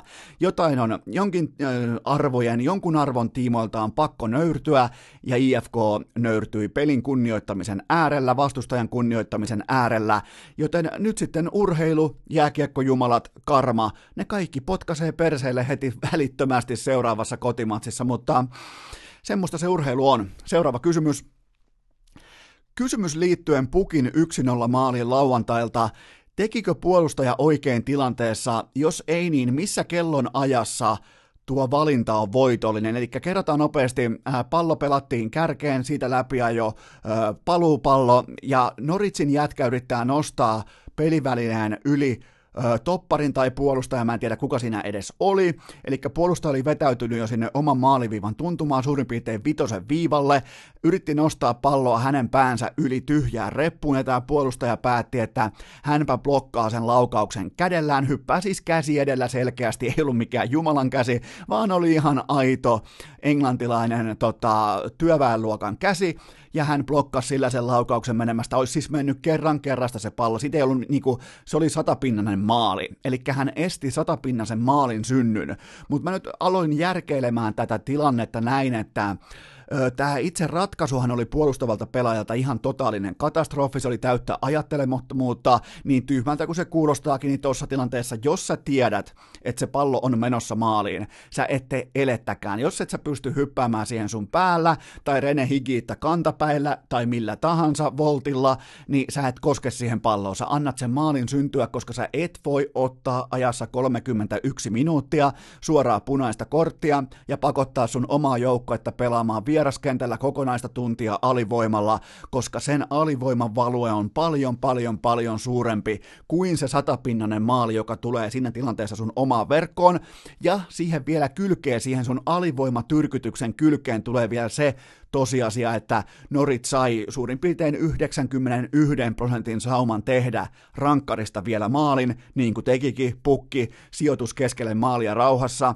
joten tota, ne, se on mikä on mielenkiintoista, niin urheilussahan painenopeus ja pelinopeus ja kaikki tarjoilee tilanteita, missä pitää tehdä ihan äärimmäisen kovia, nopeita päätöksiä, ja tässä kohdin tehtiin ihan katastrofaalinen päätös, ja mun arvio on se, että toi kääntyy toi sama tilanne, kuvitellaan ihan täsmälleen sama tilanne, niin suurin piirtein ajassa 75 minuuttia, jos peli on tasoissa vaikka 0-0, 1-1, 2-2, mitä tahansa, sama tilanne, sama tulostaulun tilanne, niin suurin piirtein ajassa 75 minuuttia sun kannattaa antaa sun joukkueelle se 9 prosentin sauma torjuu se rankkari, tai se, että vastustaja vetää sen Beckhamina johonkin tota, yläkatsomon piippuhyllylle, koska se yhdeksän pinna on siinä kohtaa voitollinen ratkaisu versus se satapinnanen maali, ja sä pystyt sen jälkeen, vaikka sä otat sen suoran punaisen kortin, sä pystyt sen 15 minuuttia, 16, 17 minuuttia hinkkaamaan kuitenkin bussi jalkapallolla siten, että se sun 9 prosenttia, nyt menee muuten todella niin kuin tähtitieteeksi, mutta se sun 9 prosentin rankkarin estämisen kokonaisarvio ja sun puolustuspelaaminen bussitaktiikan kokonaisodottama, ne voittaa sen, että siinä kohtaa suurin piirtein, mä sanoisin, että 75 minuuttia on se raja, milloin toi muuttuu, että ei tarvi ottaa niin kuin Luis, Luis Suarez sinne lisäajan lisäajalle. Se on ehkä yksi legendaarisimmista oikeista peliliikkeistä maaliviivalla, mutta ihan mielenkiintoinen tilanne, mutta siihen löytyy myös ihan selkeästi oikeat ja väärät rat- äh, vastaukset. Seuraava kysymys. Oletko jo toipunut Erling Hollandin debyytistä keltamustissa, eli tota, Dortmund oli tappiolla 3-1, ne vaihtoi kentälle heidän uuden hankintansa Erling Hollandin, ja hän teki 22 minuuttiin hattutempun, ja hän kerki olla, kerkesi olla kentällä kokonaiset kaksi tai kolme minuuttia, ihan miten sä haluat laskea sen tilanteen, mutta hän kerkesi olla kentällä pari minuuttia, ja välittömästi debyytti maalinsa, siihen kylkeen vielä kaksi, ja kannattaa katsoa vielä erikseen se kolmannen maalin ju- juoksufrekvenssi, ja se pallotuntuma, iso pelaaja, vähän honkkeli jalkainen, vähän sellainen köyhän miehen Eero Markkanen, niin silti se pallo on kuin liimattu Lionel Messillä konsona, konsona siihen täyteen pystyjuoksurytmiin, välittömästi ykkösellä täyteen kontrolliin, pallo on koko ajan 15 sentin päässä vasemmasta jalassa, koko ajan täydellisiä pikkukosketuksia ottaa, että vastustajan veskari tekee aloitteen, tietää missä vasemman käden puolella, oman vasemman käden puolella, miten toppari on sijoittunut, kenen kanssa juossaan kilpaa, onko se nopea vai ei, tiedostaa koko tilanteen, laittaa pallon vasempaan alakulmaan täydellisellä pikkukierteellä ja lyhyellä tatsilla, että veskari ei kerkeä tekemään yhtään mitään, joten tota, ihan ok tapa tulla kentälle, että peli oli 3-1 tappioasema, kun hän tuli sinne kentälle ja Dortmund voitti sen matsin lopulta 5-3. Että nyt aletaan laittaa sitten, jokainen varmaan ymmärtää, että mistä on vaikka Kicker jalkapallolehden, korjaan siis urheilulehti Kicker. se ei muuten, tiedättekö te edes, että se on niin urheilulehti? Siis siinähän on joskus jopa niin kuin jääkiekkoakin, keilausta, siellä on mitä tahansa lajeja mukana. Siellä niin kuin ensimmäiset 70 sivua jalkapalloa, sen jälkeen viisi sivua muita lajeja. Silleen rakennetaan saksalainen urheilulehti, mutta, mutta tota, vai puhunkohan mä nyt palturia? Ei, ei ole mitään väliä, kukaan kuitenkaan enää kuuntele, mutta jokainen varmaan ymmärtää, että Holland on aivan jokaisen, siis aivan kaikkien lehtien kannessa koko tämän viikon. Se on nyt se uusi ihmepoika. Se voi olla jopa Suomessa urheilulehenkin kannessa. Se voi olla, nyt aletaan niin sit laittaa, vaikuttaa äärimmäisen tervepäiseltä jätkältä, mutta nyt se pää laitetaan semmoiseen mankeliin, että on mielenkiintoinen nähdä, että mihin tämä kevät tästä lähtee, mutta mutta tota, olihan debyytti. Olihan, oliko Abama Youngilla oli sama debyytti, että heti ekassa ottelussa on hattutemppu. Taisi olla, jos en muista ihan väärin, mutta, mutta, mutta kovaa paskaa. Erittäin varmaan Manu-faneille aika hieno, hieno hetki nykytilanteessa nähdä, että hävii tarjouskilpailun, mutta ei välttämättä häviä edes rahassa, eikä siirtosummassa, eikä klausaaleissa, eikä eduissa, eikä öö, työsuhdeasunnossa, vaan hävii siinä, että kukaan ei halua pelata Manchester Unitedissa, jos ne haluaa kehittyä. Seuraava kysymys. Oliko Lakersin lauantainen Houston voitto statement? No ei, koska voiton pitää olla playoff-henkinen ja Houston ei tarjoa sinulle playoff-henkistä vastusta, kuten James Hardenin aikakausi on todistanut jo toteen, että siitä ei niinku tarvi edes keskustella, mutta se mikä on merkille pantavaa, niin Lakers suorastaan leikitteli Hardenilla ja Westbrookilla ilman Anthony Davisia koko ottelun ajan, että Hardenia vastaan päätettiin hyökätä, tuli nimittäin katsottua, kun odottelin tota, tätä UFC-iltaa, niin tota, ja olin nukkunut oikein, oikein maittavat päiväunetkin vielä alle, niin Hardenia vastaan päätettiin hyökätä koko arsenaalilla, ja se ottikin sitten kotikentällään komeat miinus 12 oli oma peli, ja aivan siis ei varmaan tarvitse sanoa, en, en sano mitään, en, ei, ei siis ei. Harden ei tule ikinä voittaa mestaruutta NBAssa, ellei hän liity osaksi jotakin oikean koripallokulttuurin organisaatiota. Seuraava kysymys. Palasin UFCn äärelle ekaa kertaa sitten Habib Mac, äh, McGregor-matsin jälkeen, eli hetkinen, siitä on vuosia, kolme kuukautta. Ja kysymys kuuluu, että kuka tuo ukko oli, jolla oli yllään pelkkä kylpytakki ennen otteluita? No tota, Ensinnäkin se ei ollut mikään tavallinen kylpytakki, vaan sehän oli Versace. Ja kyseessä oli siis Jorge Masvidal. Vuosi sitten hän oli jossain niinku vitoskategorian ottelukorttien ysikategorian ottelija, sellainen täyteukko, joka otetaan mukaan aina otteluiltoihin, ei minkäännäköistä jalansijaa. Ja tällä hetkellä kylpytakissa, tekilapullo messissä, UFCn kärkihaastateltava, medioiden kärkihaastateltava, puhutellaan hyvä, ettei laji legendana kantaa ottaa Bad Motherfucker vyötä mukanaan.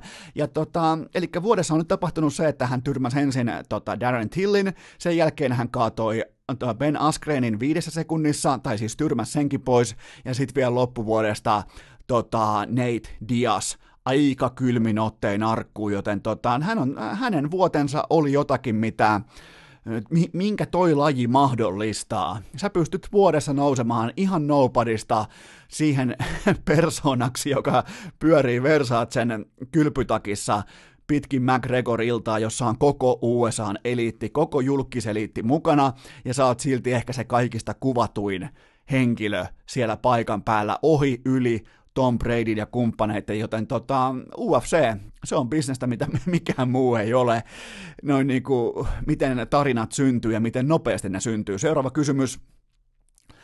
Iivo viikonloppuna vapaalla hiihtotyylillä hopealla. Onko Iivo kiinni vuoden urheilija tittelissä? No näköjään jo ilman, ilman osallistumistakin pääsee jo top kolmoseen, joten no, tämä on nyt jälleen kerran Iivon sauma. Tehdään vaikka sellainen periaatepäätös, että on. Seuraava kysymys. Menikö Suomen pokerigaalan palkinnot tänä vuonna oikein? Eli vuoden pelaajaksi palkittiin Pauli Äyräs ja sen jälkeen oli sitten Eelis Pärssinen ja Sami Kielopuro. Loistava kolmikko ja valinta oli varmasti äärimmäisen vaikea tuolle valintakomissiolle, mutta mun top kolmonen olisi mennyt näin. Pärssinen, Kelopuro, Äyräs ja tämä liittyy totta kai vain ja ainoastaan siihen, että nämä kaksi ekaa pelaajaa mä tunnen ja kolmatta en, mutta kolmannen tilastot kyllä osoittaa tuosta 2019, että palkinnot ei ainakaan mennyt väärään suuntaan. Nyt oli varmaan sellainen, että sä voit heittää 3V-arvonna, vaikka jakaa omaha flipin näiden kaikkien pelaajien kesken, tai vaikka äyräshengessä vaikka heads up flippejä riittävästi, ja katsoa sitten, että kuka vie palkinnon, kuka vie pokaalin kotiin, koska nämä kaikilla oli ihan älyttömän kova vuosi. Ja tota, täytyy kuitenkin muistaa, ei koskaan niin pitäisi maanantaisin nostaa omaa häntää, mutta vuonna 2019 pelatuissa jaoissa Mä olin eilis, eilis Pärsistä vastaan, mä voitin niistä 100 prosenttia. Kaikki kuuntelijat, kaikki sen jakson kuuntelijat tietää, mistä on kyse, mutta täytyy kuitenkin muistaa, että kyllä tuohon melkein voisi niinku äyräs, Pärssinen, Kelopuro, sit sulkuihin pienellä Seppänen. Mutta joo, se tulee ehkä, ei, se ei kyllä tuu, mutta tota, täytyy nostaa hattu hukoille. Hukoilla on uskomaton työmoraali ja uskomaton malttia, varsinkin sellainen niinku, se pitkä jänne tuohon työntekoon, niin se on ihaltavaa, koska itsellä se jänne on ehkä 7-8 sekuntia, kun noi pystyy painamaan niinku kuukausien downswingejä, viikkojen downswingejä, pystyy tietämään sen, että mä oon tämän pöydän paras pelaaja, niin mä en ainakaan pystyisi, se mitä mä ihailen noissa jätkissä, niin ne tietää, että ne on parempia kuin vastustajansa, ja silti ne pystyy kävelemään pöydästä pois siten, että ne lähtee vaikka sata tonnia köyhempänä pois, ne ottaa ihan tajutonta kaktusta kakkoseen valavuori sanonnat käyttöön tässä kohdin, mutta ne ottaa siis ottaa koko parrun kakkoseen noin niin kuin epäonnien jumalattarilta ja sen jälkeen pystyy silti pitämään päänsä kasassa palaamaan sille samalle rikospaikalle, jossa heidät on höyhennetty ja sit vielä nousemaan yli, ohi, voittajaksen koko asetelma, joten se on se, mikä droppaa niin kuin tavalliset pulliaiset, kuten vaikka minut kokonaan pois, ja se on se, mikä tekee näistä jätkistä hyvin, hyvin erityisiä tossa ammatissa. Seuraava kysymys. Mitä, mi- Tämä oli muuten mielenkiintoinen kysymys. Mitä mieltä olet tästä, että koiran omistajat varaavat tekonurmihalleista koiravuoroja, koska joko koira tai ulkoiluttaja ei kestä pakkasta, ja sitten koira tulee sekä paskantamaan että kusemaan meidän pesiskentälle? Mun vastaus on, että mitä?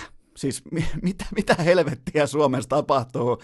Siis onks, on, jos, jos tämä on, niinku, kertokaa, että, kertokaa Herran Jumala, että jos teidän lähikylällä, koska mä asun siis verrattain kuitenkin sivistyksen parissa täällä tota, Helsingin tuntumassa, niin Täällä nyt ei ainakaan voi vuokrata tekonurmihalleja siihen, että sä menet sinne kusettamaan ja paskan, paskannuttamaan koiraa, mutta ö, paljastakaa sijaintinne, paljastakaa missä olette, missä kylässä asutte, jos teidän paikkakunnalla toimitaan näin, koska ö, tämähän kuulostaa siis siltä, että älkää Herran Jumala kertoko Puhtimäelle, koska että eläimen saa ottaa mukaan, koska siellä on kohti ihan oikeasti Johnny Flame paskantamassa siellä tekonurmihallin nurkassa, joten tota, tämä oli jotakin niin musertavaa. Mä sain tämän kysymyksen heti sunnuntai-aamuna, että mä en ole vieläkään päässyt tästä yli, mutta joka tapauksessa mennään seuraavaan kysymykseen.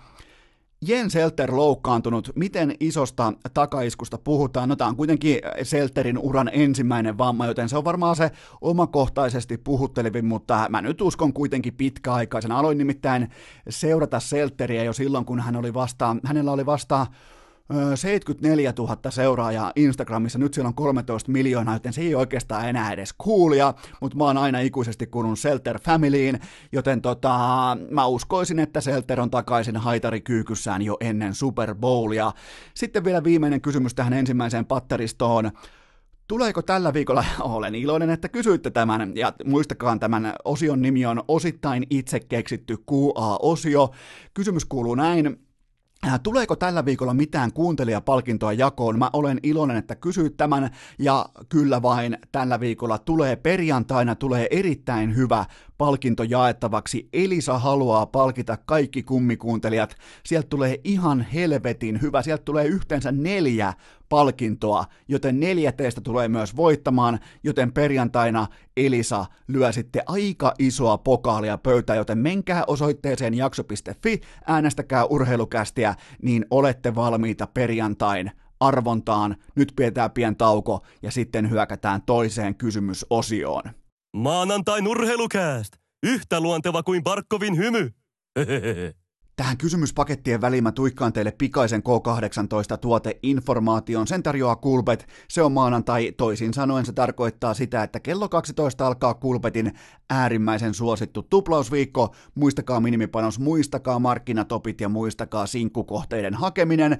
Ei pitäisi olla liian hankalaa noin niin kuin paperilla, mutta on sitten kuitenkin varianssin epäonnen, onnekkuuden, myötätuulen, vastatuulen kautta aivan jumalattoman vaikea kampanja, joten suhtaudu maltilla, suhtaudu sellaisella niin kuin aika terveellä viihdevedonlyönnin puolella, vaikka sä voit tehdä tästä ihan, jos sä oot oikein maksimaalinen Excel-nörtti, niin sä voit jotenkin pystyä sillä viiden tonnin jackpotilla vivuttamaan itses plus EV-pelaajaksi, mutta kuitenkin suhtaudut tähän viihteenä, suhtaudut tähän, niin kuin, että joka päivä on jokin sellainen tietty kohde, käykää ne kohteet tarkasti läpi, miettikää, oikein niin kuin mietitte, jos teillä on vaikka se kerroin joka päivä kaksi, se on hyvä lähtökohta, että eti sellainen kohde, että se on vähintään kaksi, ja kato vielä, että se kohde on markkinatoppi, että mikään muu peliyhtiö ei tarjoa parempaa, ja ynnäile, pohdi, laske, kalkuloi päässä, että onko sillä sun joukkueella, pelaajalla tai harrastajalla tai lajilla tai mikä tahansa onkin sun kohde, onko sillä yli 50 prosentin odotusarvo voittaa se ottelu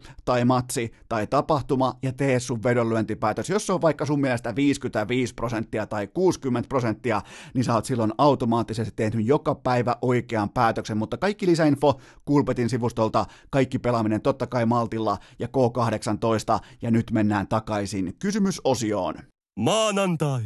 Kästi tulille, tuplaus uurnaan ja leukarintaan.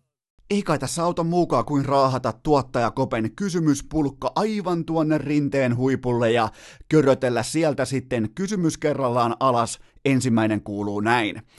Mikä tuossa nyt on niin ihmeellistä, että maalivahti Kevin Lankinen lukee kirjoja? Ovatko ne kirjat parempia kuin muiden kirjat vai mikä tässä on homman nimi?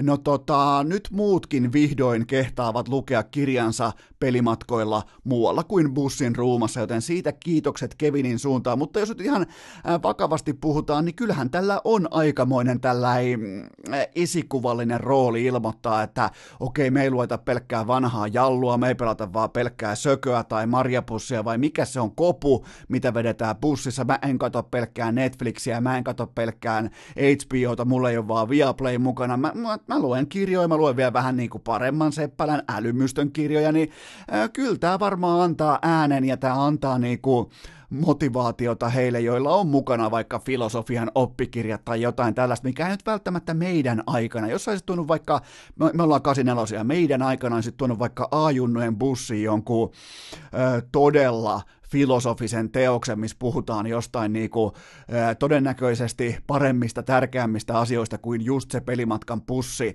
niin tota, kyllä siellä olisi tullut paskaa, kyllä siellä olisi tullut sanomista, mutta ajat on muuttunut, Lankinen toimii tässä niin kuin selkeänä indikaattorina, että näin, näin mä etenen, ja onhan tämä tavallaan aika ironista, että pitää päässä M-finaaliin saakka ja pitää sekin vielä voittaa ja tulla kultamitalin kanssa Suomeen, jotta lehdistö, media, kaikki huomaa, että hetkinen, lukeeko noin tuo kirjoja, noi pelaat? Kyllä vain, se on, se murros on mun papereissa tapahtunut varmaan tuossa ehkä kymmenisen vuotta sitten, kun alettiin lukemaan niin kuin ylipäätään nämä siirtyi nämä tällaiset tuijotus, äh, mä tarkoitan siis tällaisia niin kuin liikkuvan kuvan tuijotus äh, pelimatka-elementtejä, niin mun papereissa se on muuttunut, mutta voin olla väärässäkin, mutta joka tapauksessa kirjoja on luettu hyvin paljon viime vuosina, mutta onneksi nyt Lankinen antaa selkeästi semmoisen suunnan, että et mun kanssa, mutta ei mitään lukupiirejä, niitä mä en muista. Mä muistan kyllä, että NBAssa on muun muassa, oliko Kevin Lovella tai jollain muilla vastaavilla, ihan mega, ei nyt megatähti, mutta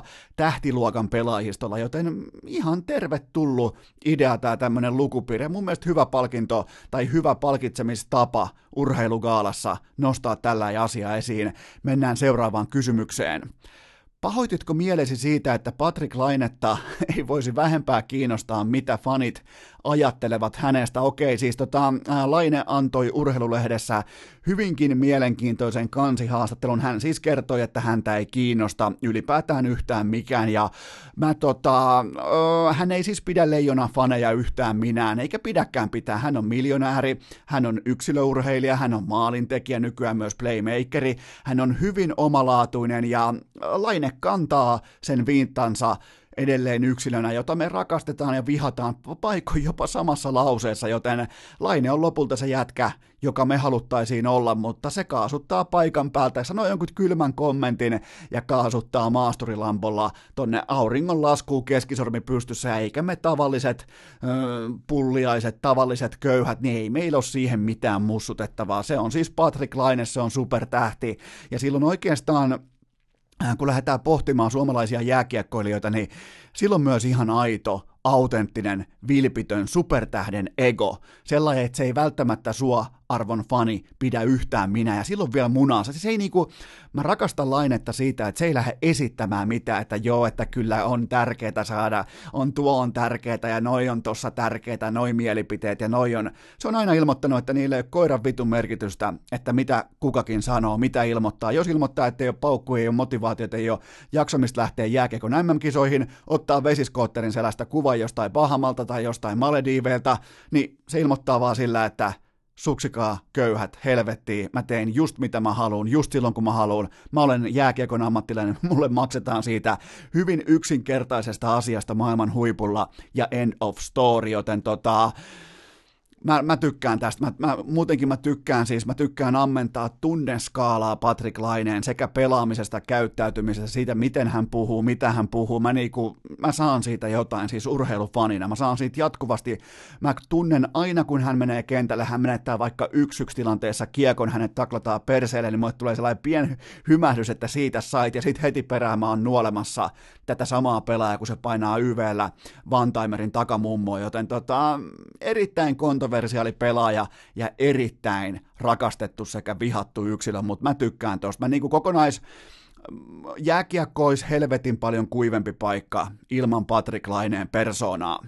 Seuraava kysymys. Äh, tuliko sinulle miten vahva Vaahteralehti heijari, kun luit, miten kanadalaistoimittaja iski Pekka Virran istumaan urheilulehdessä. Ja tota, no mä voisin kuvitella Hofrenin tapauksessa, että siellä saattaa olla jo nämä Virran Pekka, niin sanotusti mediamora, mediapuukko. Se voi olla, että se on kaivettu jo esiin ja varsinkin tämän perjantain ison jättimäisen ää, kärpät kotivoiton jälkeen, niin mä voisin kuvitella, että Pekka Virta ei jätä tätä kolumnia uudelleen läpikäymättä. Ja nyt kun lähdetään oikein pohtimaan suomalaisia jääkiekkovalmentajia, otetaan mukaan vain semmoinen kello nyt vähintään 10 vuotta SM tason ei välttämättä niin kuin äärimmäistä huippukokemusta, mutta vähintään 10 vuotta huipun tuntumassa päävalmentajakokemusta, niin kyllä Virran Pekka on ylivoimaisesti pikkusieluisin. Ja vähän niin kuin Patrick Laineen tapauksessa, niin mä, mä, mä, mä nautin siitä, kun mä oikein pystyn aistimaan, kun sillä alkaa se, alkaa ehkä vähän se rusketus pettää, ja sieltä alkaa sellainen niin kuin vihan pun, äh, puna tulla läpi sieltä poskipäistä, kun se on lukenut jonkun, ja sehän ei siis, sehän väittää ihan kivenkova, että hän ei lue koskaan mitään mediaa, ja silti se osaa ihan sanatarkkoja la, lainauksia, se tietää ihan metrilleen, mitä on todettu, se tietää jokaisen kolumnin kirjoittajan, niiden sähköpostit, niiden puhelinnumerot ja kaikki, mutta se ei koskaan ota yhteyttä vaan se äh, paketoi sen viestin, viestinsä johonkin lehdistötilaisuuteen, vaikka johonkin sivulauseeseen, äh, haukkuu vaikka jonkun kolumnistin tai jonkun analyytikon, vaikkapa tekstitv-analyytikoksi, niin se on Pekka Virtaa parhaimmillaan. Ja sen takia mä toivon itse asiassa, se on osa syistä, että miksi mä toivon Lukolle menestystä, koska silloin kun meillä on viihdyttävä virta, meillä on parempi SM-liiga. Joten tota, Sami Hofre voi tällä hetkellä olla varma siitä, että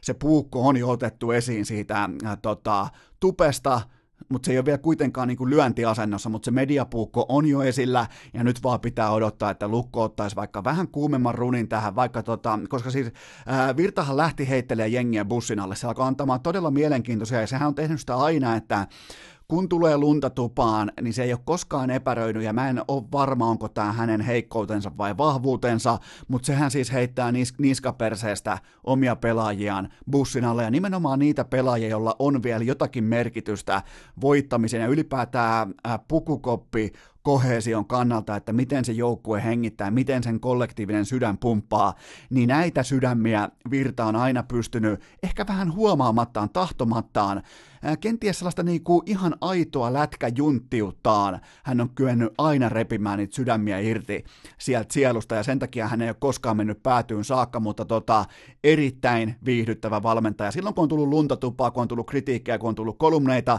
niin siitä sellainen seuraavaan 12 matsiin vaikka seitsemän voittoa, kahdeksan voittoa, te voitte olla varmoja, että mediapuukko kaivetaan esiin. Seuraava kysymys. Mitä tunteita tuo herätti Metallika miehessä, että Tuukka Rask sai Lars Ulrikin rummut merkkipaalulahjaksi, eli tota, hän pelasi siis ottelunsa numero 500, se lasketaan eri tavalla veskareilla, koska normaalisti kenttäpelaajilla niin se on se tuhat ottelua on se tota, ultimaattinen raja, mutta Veskari, vaan, Veskari saa merkinnän vain siitä, kun hän on ihan aktuaalisesti avannut, siis avannut sen ottelun, mennyt askiin, mennyt uuniin, ollut pelaava maalivahti, niin hän on saanut tämän hienon merkkipalun itselleen. Ja täytyy sanoa näistä niin kuin lahjoista, että ei ne pokaalit ja ei ne raskin kymmenet miljoonat, eikä se komeuskaan, mutta kyllä tämä, että hänellä on Lars Ulrikin aidot, autenttiset Metallikan lahjoittamat rummut oikein viimeisen päälle, koska täytyy myöntää niin kuin, pikkupoikana, kun oli haaveina itsekin olla rumpali, niin kuin varmaan jokaisella jätkällä, mä voisin melkein väittää, että jossain vaiheessa, sä oot jossain vaiheessa elämää säkin ollut sitä mieltä, että susta tulee rumpali, niin kyllähän se Taman tuplabasarien kattominen jostain lehdestä tai jostain tota,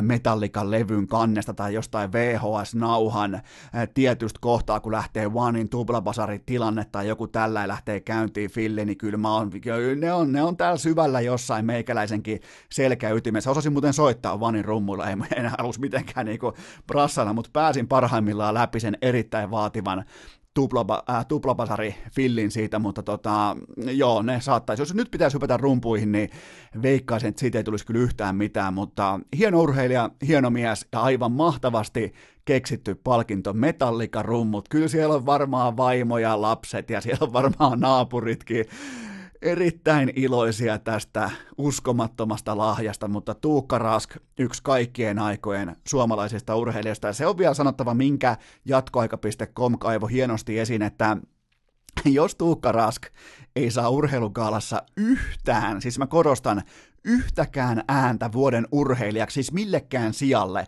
ei sijalle 1, 3, 6, 7, 8, 9, 10, ei siis millekään sijalle saa Tuukka Rask tollaisen kevätkauden jälkeen, jossa oli yksi heikko suoritus, ja se oli Game 7 Stanley Cupin finaaleissa.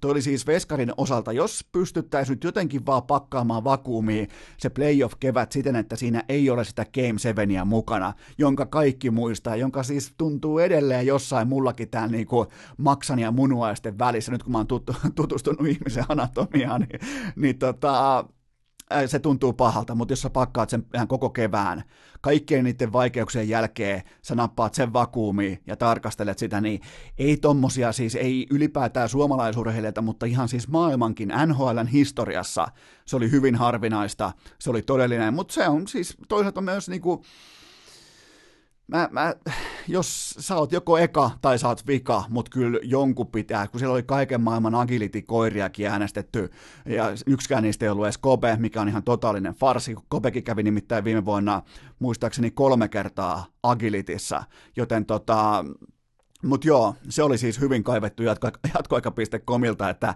miten voi olla, että kuitenkin urheilutoimittajat seuraa urheilua. Se on siis, ne, ne leimaa kellokorttinsa, menee töihin vaikka johonkin äh, Kainuun sanomiin ja ne toteaa, että nyt ollaan töissä, tehdään kahdeksan tuntia urheilusta, niin miten niiltä on voinut mennä ohi tällä urheilija kuin Tuukka Rask, joka löi pöytään melkein yhtä kaikkien aikojen maalivahti keväistä NHLn historiassa. Mutta näitä tulee ja tulee varmaan jatkossakin, mutta seuraavaan kysymykseen.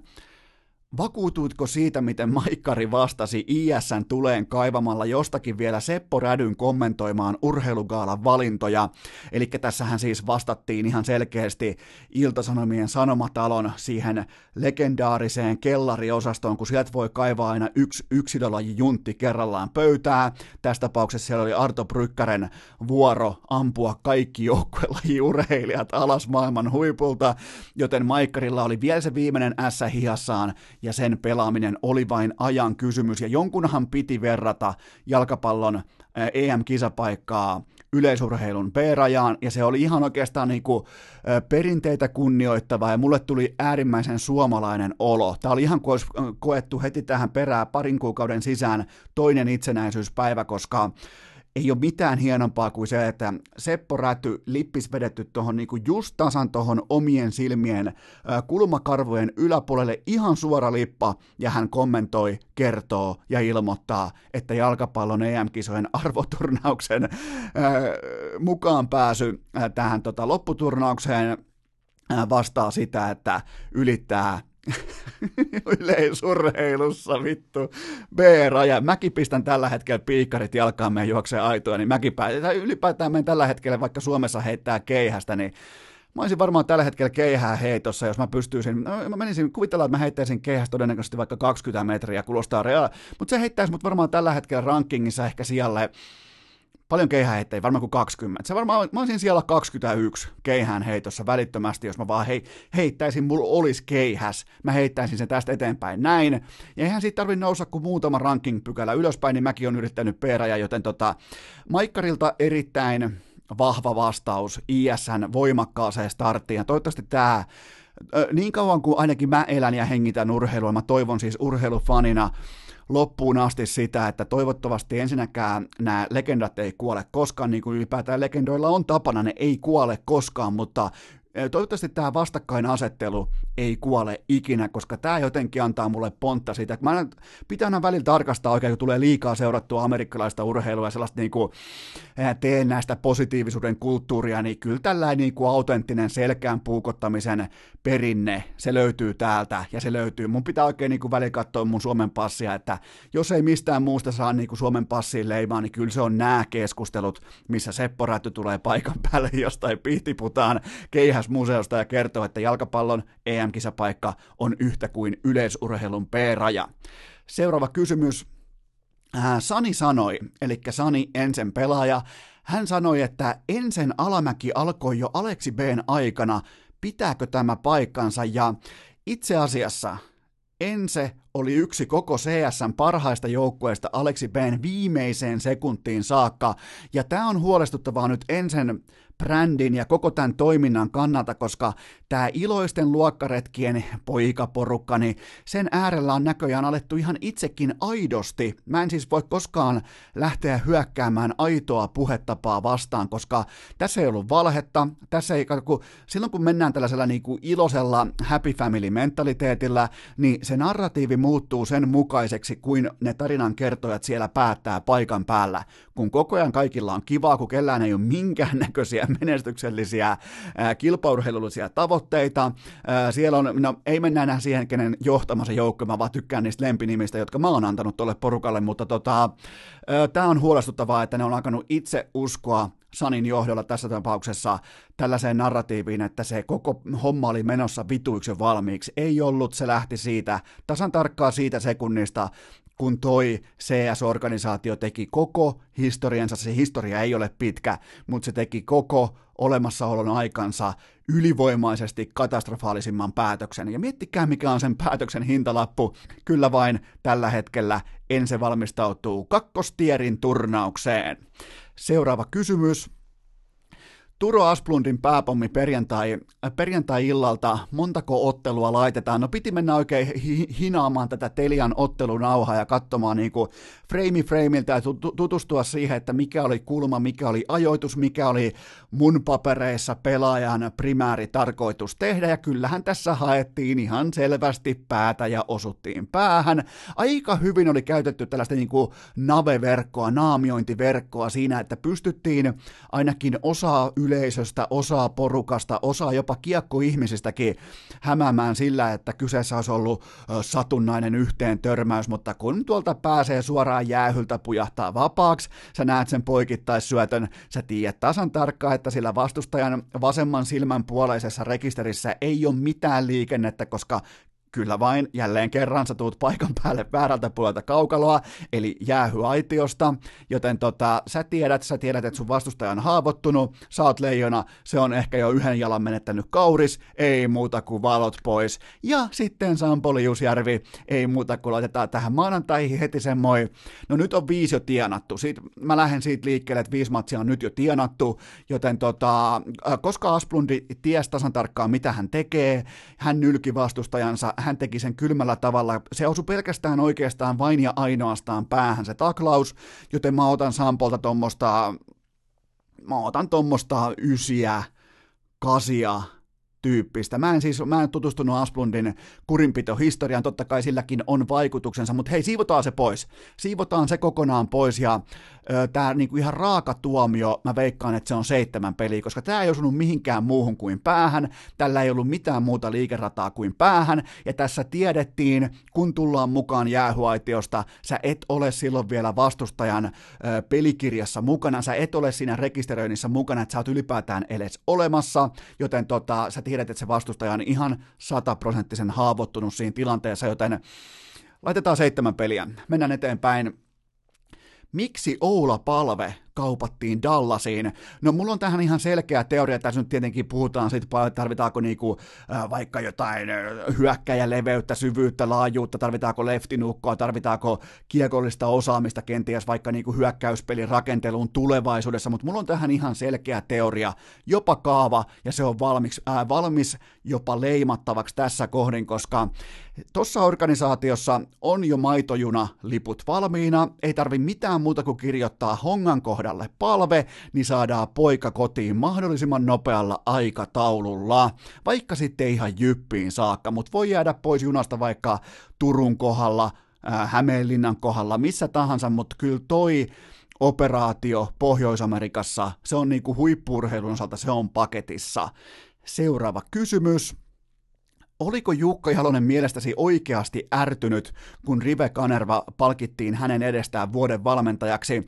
No tämähän oli siis tietenkin myös Kendo Vesan tämmöinen tiukka isku, siis ylipäätään mulle tuli shokkina, että Kendo Vesa katsoo edes mitään urheilugaalaa, koska hän, hän, hän, hän ei siis niin kuin jääkiekko-toimittajan legendana tunnusta mitään tämmöisiä kissan ristiäisiä, hän, hän, hän hengaa vain niin kuin Kretskin seremoniassa ja Selänteen seremoniassa, mutta oli hienoa nähdä, että myös niin kuin saatiin tällaista öö, aatelista urheilutoimittaja, jääkiekkotoimittaja koulukuntaa paikan päälle, mutta mun lähtökohta Jalosen ilmeeseen ja siihen niin kuin ylipäätään sen tilanteen lukemiseen oli se, että oli järtynyt ja siitä syystä, että hän kuitenkin pelaa aina kun hän astuu niin kuin työtehtävissä paikan päälle, niin kuin nyt hän oli edustamassa sekä itseään että tota, omaa valmentajuuttaan, että sitten tietenkin jääkiekkoliittoa Leijonia, niin hän pelaa aina voitosta. Ja se on tossa äijässä, se on kunnioitettavaa, että jos sä et ole ykkönen, niin sä et välttämättä ole edes paikan päällä.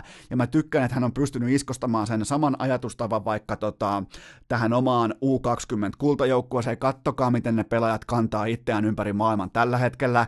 On pystynyt iskostamaan sen ihan totaalisiin rivimiehiin, vaikka jääkiekon MM-kisoissa. Sieltä on tultu, äh, tultu Pratislavasta kaksi kertaa kultamitalien kanssa pois siitä syystä. Joten tota, kyllä mulle jäi sellainen viba, että totta kai se vituttaa. Tot, siis sä voitat jääkiekon MM-kultaa sellaisessa maassa, jossa jääkiekko on ihan ylivertaisessa asemassa kaikkiin muihin, ja pienemmän lajin, siis vain tässä maassa, pienemmän lajin edustaja, joka valmensi, siis mä olisin antanut palkinnon samalla tavalla, mutta mä ymmärrän sen, minkä takia Jalonen näytti, ja ne uploadit oli ehkä vähän semmoinen, että nah, voi vit.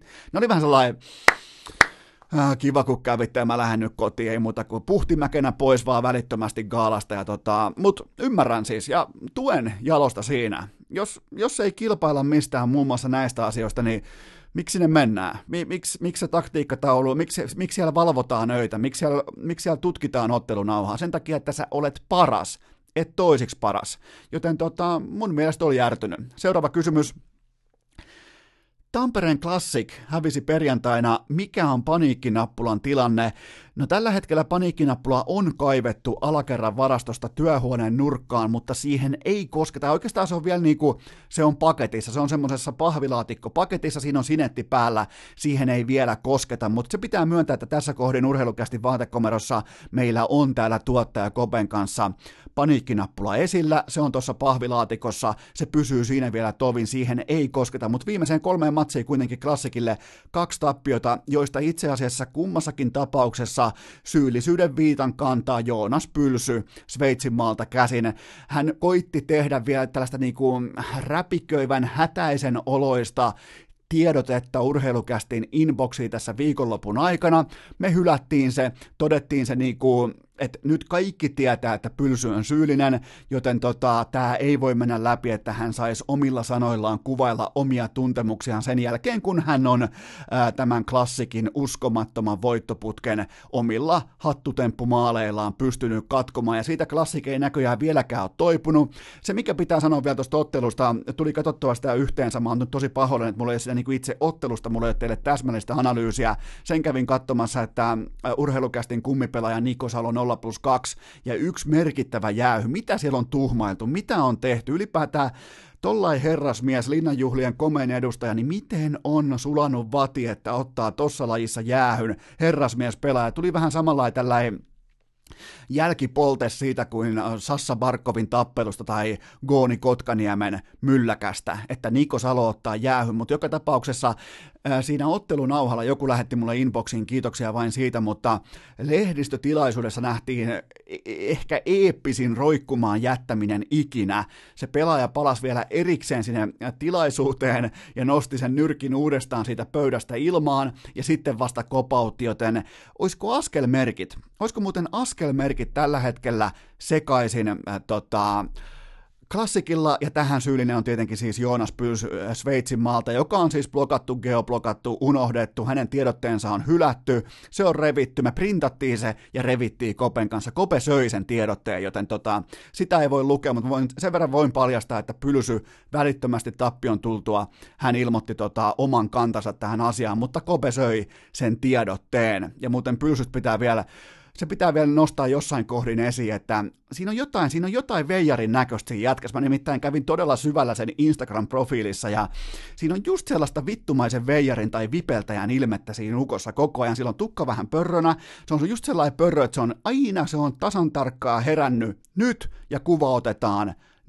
nyt siltä näyttää aina vipeltä ja siltä näyttää useimmiten 7-8-vuotiaat sellaiset vähän niin kuin pojan koltiaiset, jotka ollaan laittamassa ala-asteella just tarkkailuluokkaa, ei välttämättä vielä sinne sisään, mutta ne on vähän niin kuin uhattu, että jos ei tämä vipeltäminen, tämä käyttäytyminen oikene, niin ainakin käyt viikon verran tarkiksella harjoittelemassa. Sillä näyttää vähän Joonas Pylsy, joten tota, tutkimus jatkuu ja Pylsy ei todellakaan, jos kuvittelet, että hän on niin kuin nyt off the hook, niin ei todellakaan ole, koska meillä alkaa olla raskauttavaa todistusmateriaalia tuottaja Koben kanssa siitä, että pylsy on tämän kaiken takana. Ja mä oon siis Öö, kukahan on muuten, nyt mulla on kauhea blackoutti, tai tämä ei, ole, tämä ei ole tavallaan blackoutti silloin, kun ei tiedä jotain asiaa, mutta kuka on salibändin maajoukkueen päävalmentaja, öö, siis farkkuvalmentaja, ylijohtavan esikuva, nykky, alkemisti, kyllä vain Petteri Nykky, niin tota, pakko olla.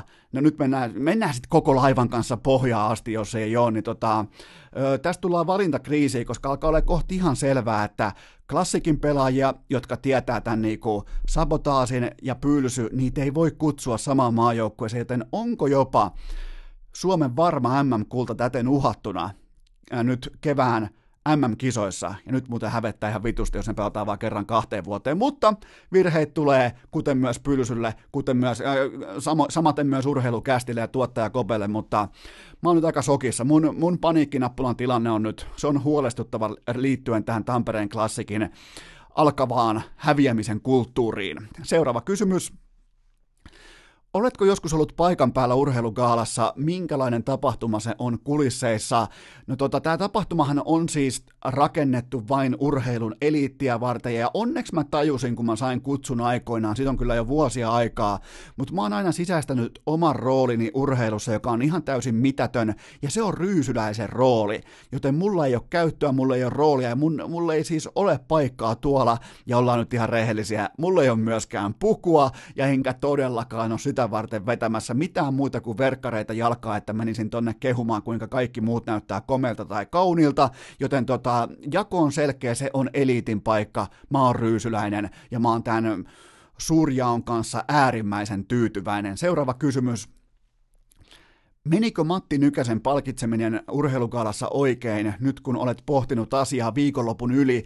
No tota, jos oli tehty periaatepäätös jo etukäteen, ettei Nykänen ansaitse tätä palkintoa, niin miten kuolema voi yhtäkkiä vuoden sisällä muuttaa tämän kaiken. Ja mulle jäi valitettavasti, ja mä puhun nyt ihan aidosti, mulle jäi tästä maku, että urheilun eliitti ikään kuin palkitsi itse itsensä siitä, että se kovassa paikassa myötätuntoisesti, jopa vähän sympati, äh, sympaattisen katsannokannan kautta, niillä oli rohkeutta ja munaa palkita kovassa paikassa Matti Nykänen, joten mä en edes nähnyt tätä tilannetta niin, että Nykästä olisi, äh, tai häntä olisi postuumisti palkittu yhtään mistään. Mun mielestä tuossa tilanteessa urheilun eliitti halusi valkopestä omia päätöksiään, kiertää niitä, kaarella niiden kanssa, joten tota, ei jäänyt hyvä maku, ei jäänyt siis, ei jäänyt aito maku, sanotaan näin päin. Mennään seuraavaan kysymykseen.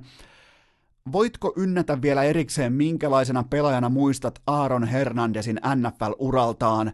No tota yksi lajin dominoivimmista sisemmistä laitahyökkäjistä ja oikeastaan vain ripauksen heikompi kuin äh, Gronkowski, eli Gronk ja NFLn toiseksi paras tight end omassa primissaan, jos oletetaan, että Gronk oli koko ajan parempi niin kuin hän myös oli, mutta se kahden lohikäärmeen hyökkäystaktiikka, missä pystyt heittämään kentälle samaan aikaan sekä Gronkin että Hernandezin, niin se oli sellainen Patriotsin, se oli, se oli siis ihan uskomattoman kova kombo, mutta tota, kyllä toi dokumentti, mä luulin, että mä tiesin jotain tuosta aiheesta, mä luulin, että mä olin lukenut läksyni hyvin, ja mä luulin, että mä olin seurannut ton aiheen vähän niin kuin maaliin saakka, että tähän, no mä en spoilaa teiltä yhtään mitään nyt, jos saatte katsomaan, että mihin se loppuu se dokumentti, mutta mä luulin jo tietäneeni ainakin jotain, mutta sieltä tuli ihan posketon määrä uutta tietoa, sellaista nippelitietoa, että miten mikäkin asia on johtanut mihinkin. Ja mua siis kiinnosti erityisesti se, että kun tällaisia niin rekruitteja tuodaan yliopistoihin, niin miten se pää kääntyy, miten sulla on yhtäkkiä, sulla on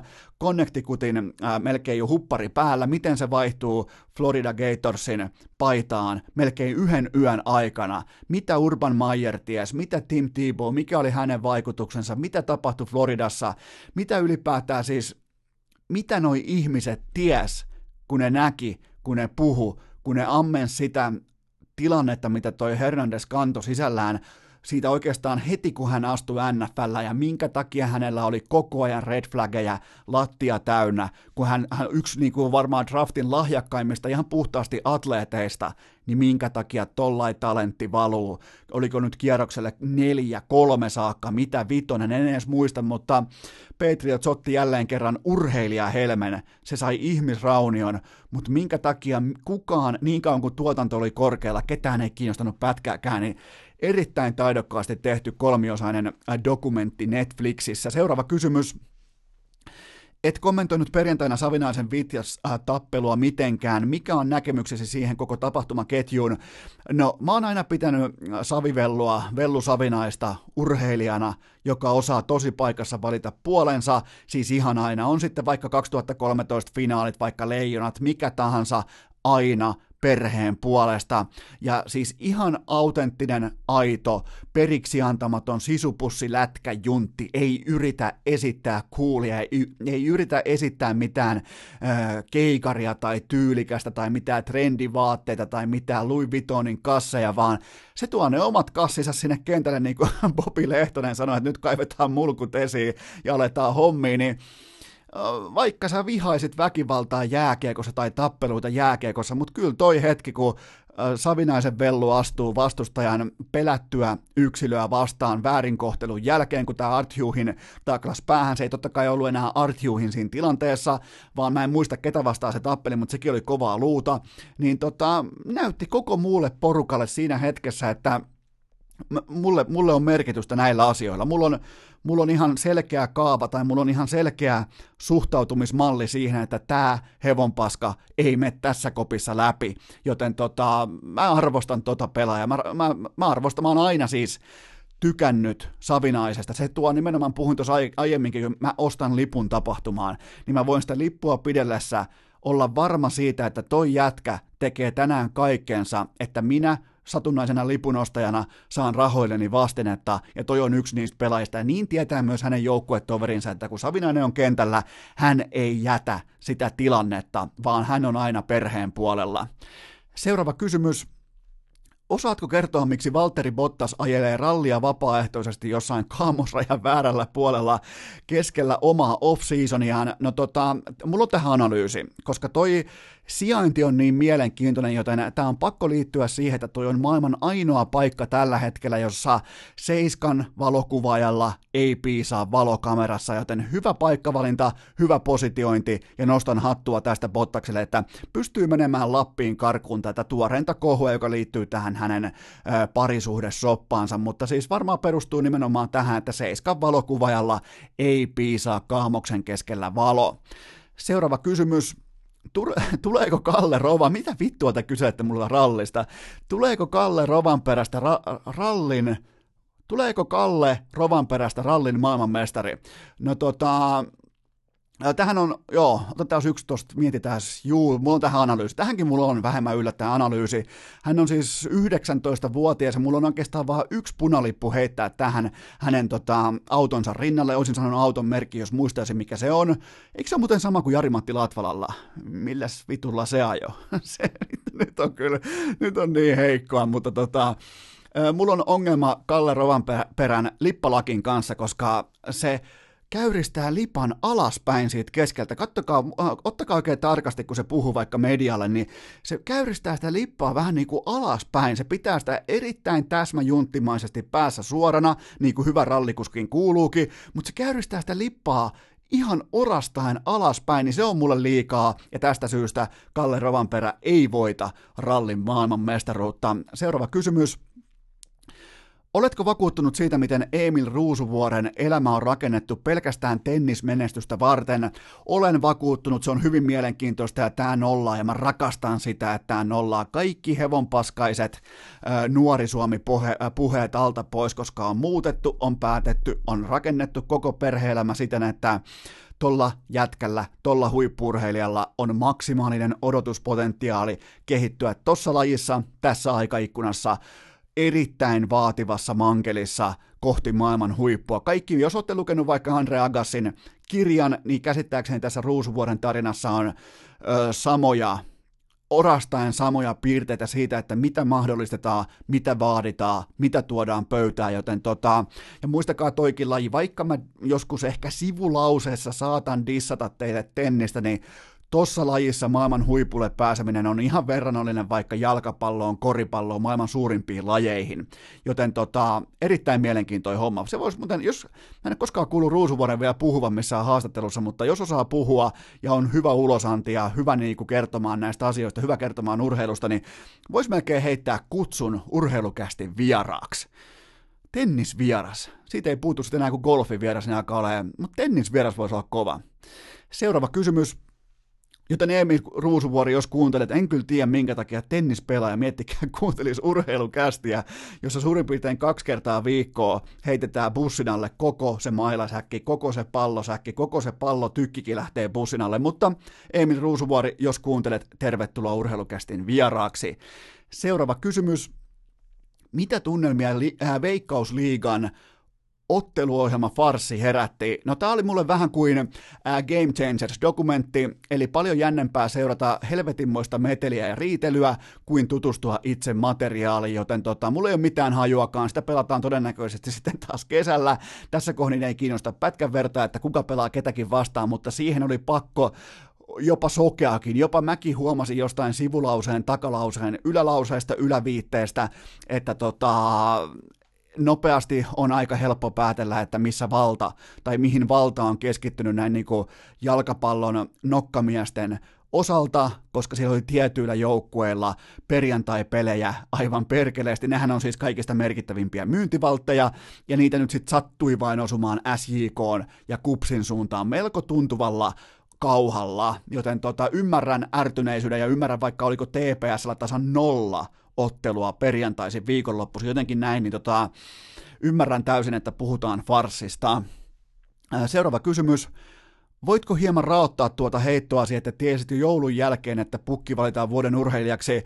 No siis tämähän ei ole niinku mitään uskomatonta skuuppitietoa, että huu, minä tiedän, siis tekin tiesitte, mutta mä olin tästä siis Mulla oli tästä kyllä tieto, koska mä tiesin jo hyvissä ajoin, että pukki tulee paikan päälle, mä sain kuulla sen eri... Ja mulla oli muuten lähde, joo, mullahan oli jumalauta lähde, joka tällä kertaa ei ollut tuottaja Kobe tai Inbox Kari, mutta tiesin sen siis siitä, koska valioliikasta ei lähdetä nyt ihan huvikseen torstai-illaksi yhtään mihinkään, jos sä et ole sataprosenttisen varmasti tuottamassa lisäarvoa sun palkanmaksaja organisaatiolle. Siitä on kyse. Tästä syystä Pukin oli pakko tietää. Tästä syystä myös hänen, öö, no ei nyt kukaan, en, ei mitään, en, en tiennyt, en tiennyt mitään, mutta joo, oli selvää jo hyvissä ajoin, että Pukki lentää Suomeen ja Pukki tota, tulee pokkaa ton palkinnon. Sitä en tiennyt, että tulee näin iso sweepi, mutta oli hienoa nähdä, että urheilutoimittajat vihdoin arvosti jotain, jotain muutakin kuin mäkihyppyä. Seuraava kysymys Millä odotuksin liikut kohti Robert Heleniuksen maaliskuista ottelua? No, mulla on huono vipa, mulla on huono jalka, mulla on vähän jo valmiiksi huono mieli, koska Adam Kovnatski etsii helppoa talipalloa ja sen hän myös löysi. Ja tämä tanakkakroppainen isopohkeinen ottelija, niin sieltä tulee nyt vastaan Rob, Robbelle sitten kova iskiä. Lyönnit, lyönnit lähtee todella syvältä jaloista ja tämä ottelu on New Yorkissa tai oikeastaan Brooklynissa Barclays Centerillä ja tota, en povaa kauheen, öö, en povaa, miten se sanoisi kauniisti, no melkein voi lähteä jopa niin kuin, voi lähteä ilman työviisumia paikan päälle, koska tämä menee aika nopeasti toisessa erässä lepohommiksi. Seuraava kysymys. Mitä ajattelit, kun näit Odell Beckham Juniorin edesottamukset LSUn mestaruusjuhlissa? No hän siis jakoi pelaajille rahaa ja läimäytti poliisia perseille ja pölli orkesterin megafonia ja huuteli siihen kelvottomuuksia, mutta Tota, ja tuosta tuli tuosta poliisin läimäytyksestä tuli myös, tuliko ihan pidätysmääräys jopa, joka ei kuitenkaan käsittääkseni kanna missään muualla tässä tapauksessa kuin Lusianan osavaltiossa. No, oli miten oli, mutta tota, mulla oli vain yksi iso huuru liittyen tähän OB, OBJin vierailuun tuolla sivurajalla, ja se oli se, että matsin jälkeen kopissa, kun yksi koko lajin legendaarisimmista puhujista, päävalmentajista, Coach O, pitää mestaruuspuhettaan, niin Odell Beckham junior alkaa huudella sinne väliin jotain omia kannustushuutoja. Mitä vittua? Siis jos mä olisin Cleveland Brownsin omistaja, mä todennäköisesti leikkaisin hänet välittömästi ulos mun joukkoon. Ihan vaan peria, noin sä et toimi, tota sä et tee. Sä voit jakaa rahaa, sä voit läimäyttää poliisia, sä voit pölliä orkesterin megafonin, sä voit mennä vaikka parisilaiseen hotellihuoneeseen minkälaisen kokainitarjottimen kanssa, mutta sä et puhu Coach Own voiton puheen päälle. Seuraava kysymys. Muistanko väärin vai oliko sulla jossain kuvassa Luke Keltsin, äh, Keltsin paita? Mitä muistoja jäi herrasmiehen NFL-urasta? Eli Carolina Panthersin legendaarinen keskimmäinen linebacker. Ja, ja tota, kyllä vai mulla on hänen paitansa.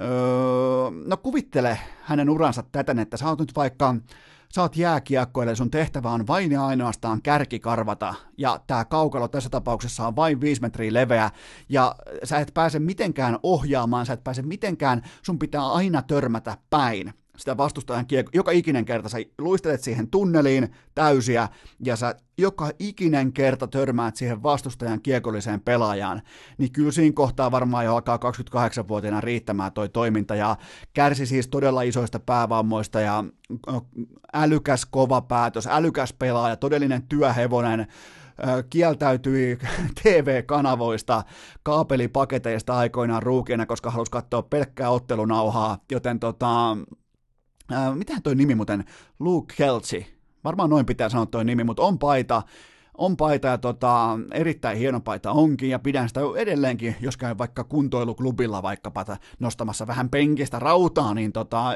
yksi parhaista linebackereista ainakin mun aikana ei tule mieleen, ehkä Patrick Willis tai pari muutakin tulee niin kuin samaan kategoriaan, mutta varmaan mun NFL-seuranta-ajalta kenties kaikkien aikojen niin kuin tältä osin paras linebackeri. Ja tällä nykypäivän niin kuin nopeutta vastaan myös pystyy pärjäämään, että pystyy pärjäämään voimaa sekä nopeutta vastaan, eli pystyy alkuvuosinaan adjustoimaan itseään yhä nopeammaksi ja nopeammaksi, pysty peittämään tight pysty melkein pelaamaan rissui vastaan, mitä tahansa halusit, toi jätkä sen sulle myös toi. Seuraava kysymys, miten paljon sytyit Houston Astrosin huijausskandaaliin? No tota, onhan se nyt aika ironista ja koomista ja tragikoomista, että osa pelaajista hakkaa dugoutissa roskiksia ja osa sekä antaa että saa sähköiskuja sen mukaan, mitä vastustaja on syöttämässä. Ja onhan tämä totuus tällä kertaa paljon hauskempaa kuin meemit tai vitsikerhot ja vaikeita tulee olemaan se, että noi pelaajat pystyy katsomaan ihan oikeasti ensin itseään, sen jälkeen perheitään, mutta ennen kaikkea vastustajiaan silmiin ton kaiken jälkeen. Miettikää, ne ties, ne ties koko ajan, mitä kaveri on tekemässä. Ihan uskomatonta. Seuraava kysymys. Miksi NFL tai NBA-pelaajat haluavat kuvata sen someen, kun he ostavat vaikkapa äidilleen talon tai isälleen auton? No se on sellainen alfa-uroksen merkki tietyissä yhteisöissä, että minä tein tämän, minä olen noussut pois slummeista, projekteista, minä olen noussut pois kaduilta, minä en ole enää mikään ö, yliopistokakara, minä olen nyt tässä ja minä omassa somessani legimitoin asemani juurikin tässä yhteisössä, tämän yhteisön ää, leivän pöytään tuojana. Siitä on kyse useimmiten. Voisitteko kuvitella muuten vaikka, että te teet vaikka Sassa Barkovi ilmoittaa, että ostin muuten. Mieti, kun se olisi huutamassa jossain somessa tota, isä Barkoville, että tos on sulle uusi talo, tos on Ferrari ja tos on Porsche, että miettikää, miettikää mitä, ei, ei, jotenkin en pysty edes kuvittelemaan, mutta tota, Seuraava kysymys. Onko sulla heittää raporttia kummivieras Eilis Pärssisen Freeze Out-voitosta? Eli jälleen kerran tuli Pärssiselle pokerimenestystä, ja tämä suurin piirtein 35 000 euron rahastushan, niin sehän on vähän sellainen vaihtoraha, niin mä tein teille laskurin. Tällä parkkeeraa tällä tota, Freeze Outin voittopokalisummalla, tällä parkkeeraa äh, tämän viimeistä huutoa olevan Teslan Helsingin keskustassa 437 kertaa aivan mihin huvittaa, eli äh, seuraavat 437 parkkisakkoa on täten kuitattu Edi Pärssisen uskomattomalla parkkeerausurallaan, joten onnittelut Edille mahtavasta pokaalista. Äh, aivan silkka Goat alkaa olla pokerissa hänkin. Seuraava kysymys. Mikä on erikoisin vedonlyöntitraditio, jonka olet kuullut? No, tällä ei lauantai, tuli vaan mieleen tällainen niin vanha tarina, mutta lauantaisin yhdellä kaverilla, sillä oli niin kuin, toimistossaan tai työhuoneessaan tai niin kuin ylipäätään, siis kaiken maailman pokerin pelaajilla on näitä työhuoneita, eli siis sängyn kulmalla jossain oli karttapallo ja siinä oli painotettu nuppineula, että sä voit heittää sitä nuppineulaa. Niin tota, se heitti sen nuppineulan karttapalloon, ja sitten mihin se osuu. Jos ei se osu veteen, niin heitetään uudestaan niin kauan, että se osuu johonkin mantereeseen, niin siitä maasta napataan lauantaisin jalkapallon pääsarja, koska joka paikassa aina pelataan, ja lyödään kaikki ne pääsarjan sinä päivänä pelattavat ottelut, over 2,5 maalia samalle liuskalle ja sitten vain jännitetään livetuloksista, että miten tulee käymään, mutta on tällainen niin karttapallobetsi, ei siis välttämättä niin kuin ihan sitä terävintä rahaa, ei välttämättä niin kuin plus EV-tuotteena pitkässä juoksussa se ihan täysin fiksuin tapa lyödä vetoa, mutta ainakin on ikimuistossa, että jos sä heität sen johonkin Algeriaan sen sun nuppineulan ja se vielä osut sen, niin kyllä se jättää ihan erilaisen muistijäljen, mutta onhan nyt vaikka mitä. Voin joskus muutenkin kertoa vähän noista, siellä on nimittäin joka lähtöä kaikkea.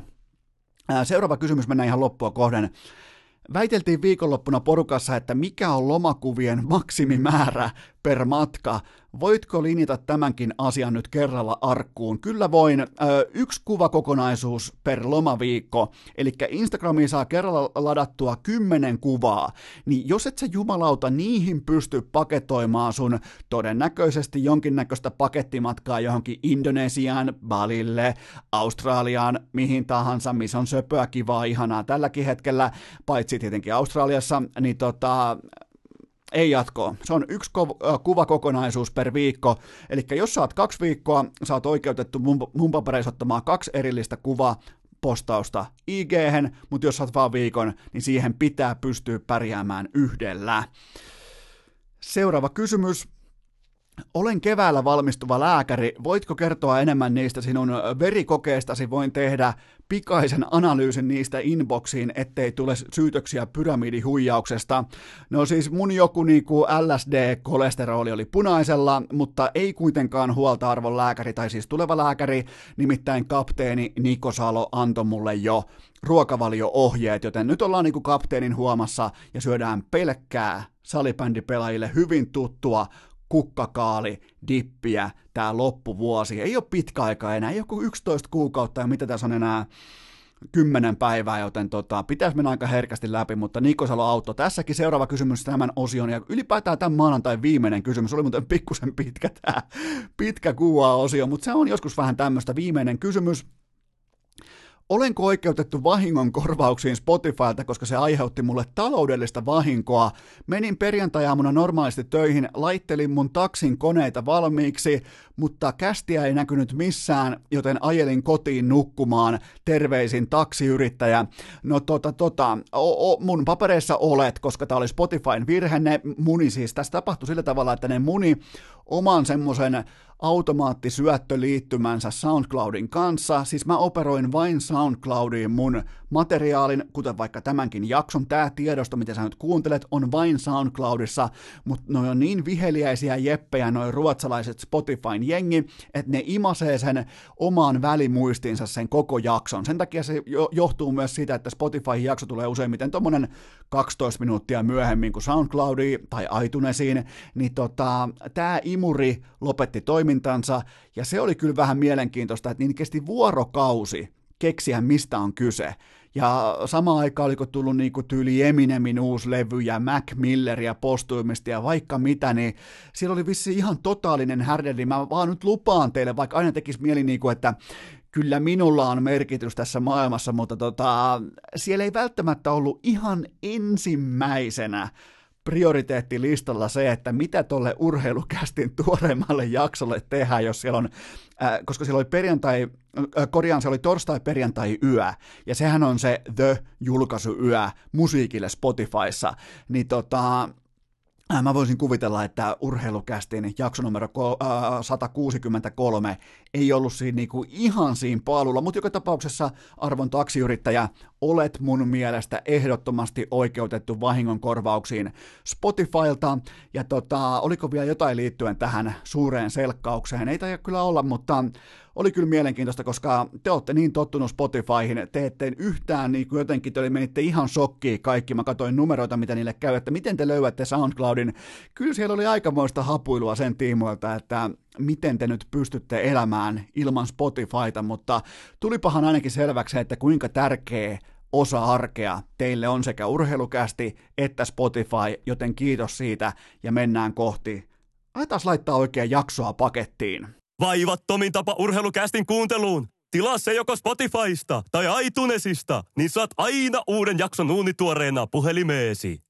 Ja tähän tapaan me ollaan körötelty siihen pisteeseen, että on aika ottaa mallia tuosta edellä mainitusta taksikuskista ja heittää työrukkaset naulaan, ei välttämättä koko viikon osalta, mutta tämän maanantai-jakson osalta. Tämä on nyt historiaa. Mulla on teille kaksi knoppia. Jos tykkäsit jostakin viime viikon jaksosta, edes yhdestä sivulauseen yläviitteestä, niin suosittele urheilukästiä yhdelle ystävälle. Älä ole Joonas Pylsy, älä ole pyramidihuijaus, vaan suosittele yhdelle urheilukästiä, yhdelle friendille tällä viikolla, ei ole pakko tehdä tänään. Älä tee maanantaina, minä, älä, älä ole se, joka tulee heti maanantaina sille, että häntä, häntä vipattaa. Tiedätkö, kun koira tulee istumaan sun viereen, niin kuin vaikka tuottaja Kobe useimmiten just tällä hetkellä tuossa vieressä, just nyt, niin se koirahan, sehän tulee siis viereen siten, että se katsoo ensin sua, se yrittää hakea sen katsekontaktin sun silmiin, sä yrität mahdollisimman niin paljon katsella pitkin huoneen yläreunoja ja kaapin kulmia ja pelipaitoja ja mitä kaikkea tässä nyt on, ja sit kun sä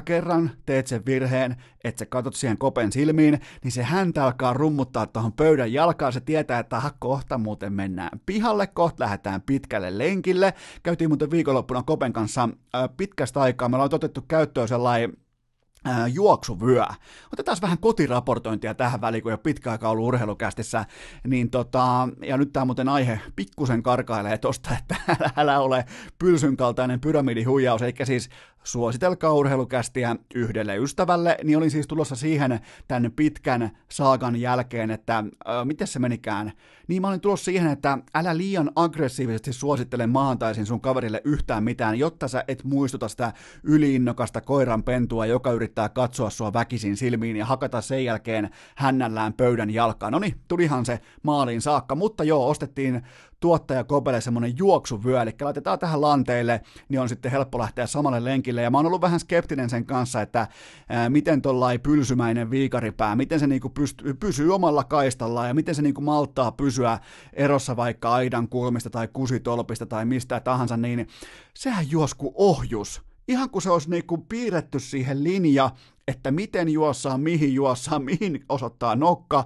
Siis tuottaja Kope juos ihan luoti suoraan eteenpäin kuin Usan Bolt parhaimmillaan 2008, joten tota, ehdottomasti jatkoa tuottaja Kope kanssa lenkkeily. Käytiin puoli tuntia vetämässä ja, ja tota, on se kyllä uskomatonta, kuinka paljon niinku, tuollainen kuuden kilon koira tuo sulle doping-etua. Siis eihän tuollaisten jälkeen niinku, ilman mitään koiraa tai epoa lenkille lähtö, niin sehän on ihan täys mahdottomuus. Ollaan ihan rehellisiä, se on se muutenkin lähteä tyhmä lähteä tuonne juoksemaan ihan. Mutta koiran kanssa niin yllättävän helppoa ja vaivatonta lähteä kunnon lenkille, mutta ja missähän vaiheessa nyt mennään? Ei sillä ole mitään väliä. Kukaan ei enää kuuntele, kukaan muu paitsi meton kuhtujat ja inbox-kari.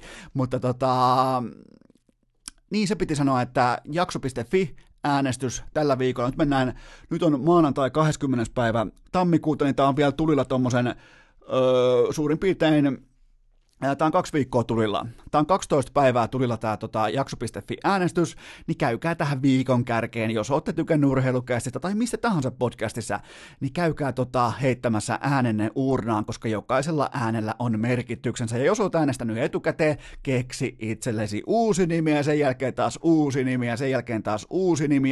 Mutta ihan vakavasti ottaen, lähettäkää niitä perusteluita, niitä on mukava lukea. Ne on niinku sellainen tällä hetkellä sellainen keskeisin palautelaatikko tai semmoinen, mitä on mukava lukea, että mitä olette löytänyt kästistä sen arvoista, että otatte niinku, teidän aikahan on paljon, siis teidän aika on erittäin arvokasta, että te kirjoitatte tuommoisen niinku tekstinpätkä, mikä vaatii vaikka 5 minuuttia, 10 minuuttia, niin ne on sellaisia juttuja, mitä mä ainakin urheilukästin tekijänä ja myös tuottajakope, mitä me arvostetaan. Joten jos käytte äänestämässä, niin laittakaa niitä palauteboksiin screenshotteja tulemaan meikäläisen inboxiin. Niitä on mukava lukea, mä en jaa niitä mihinkään, mä en heitä niitä mihinkään. Ja yksi hatunnosto pitää laittaa vielä tähän loppuun. Se unohtui tuosta kuua-osiosta. Mä lähdin etsimään, että mikä siinä Spotifyssa oli.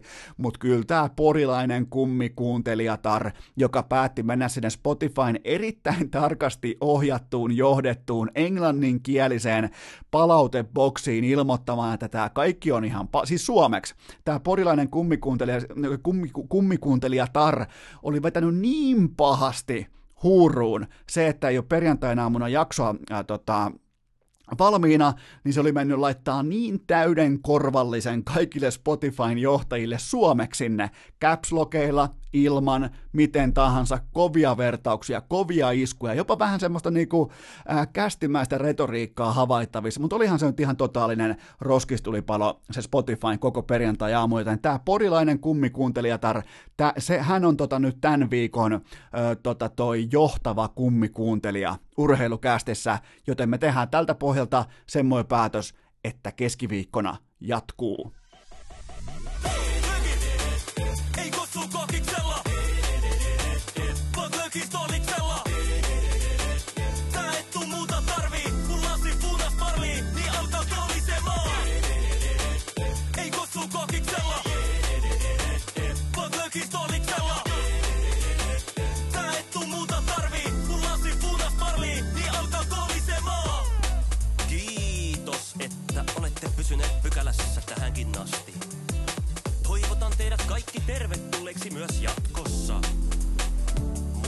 Nauttia elämästä arjen vastoinkäymisistä huolimatta. Allekirjoittanut kiittää ja kuittaa.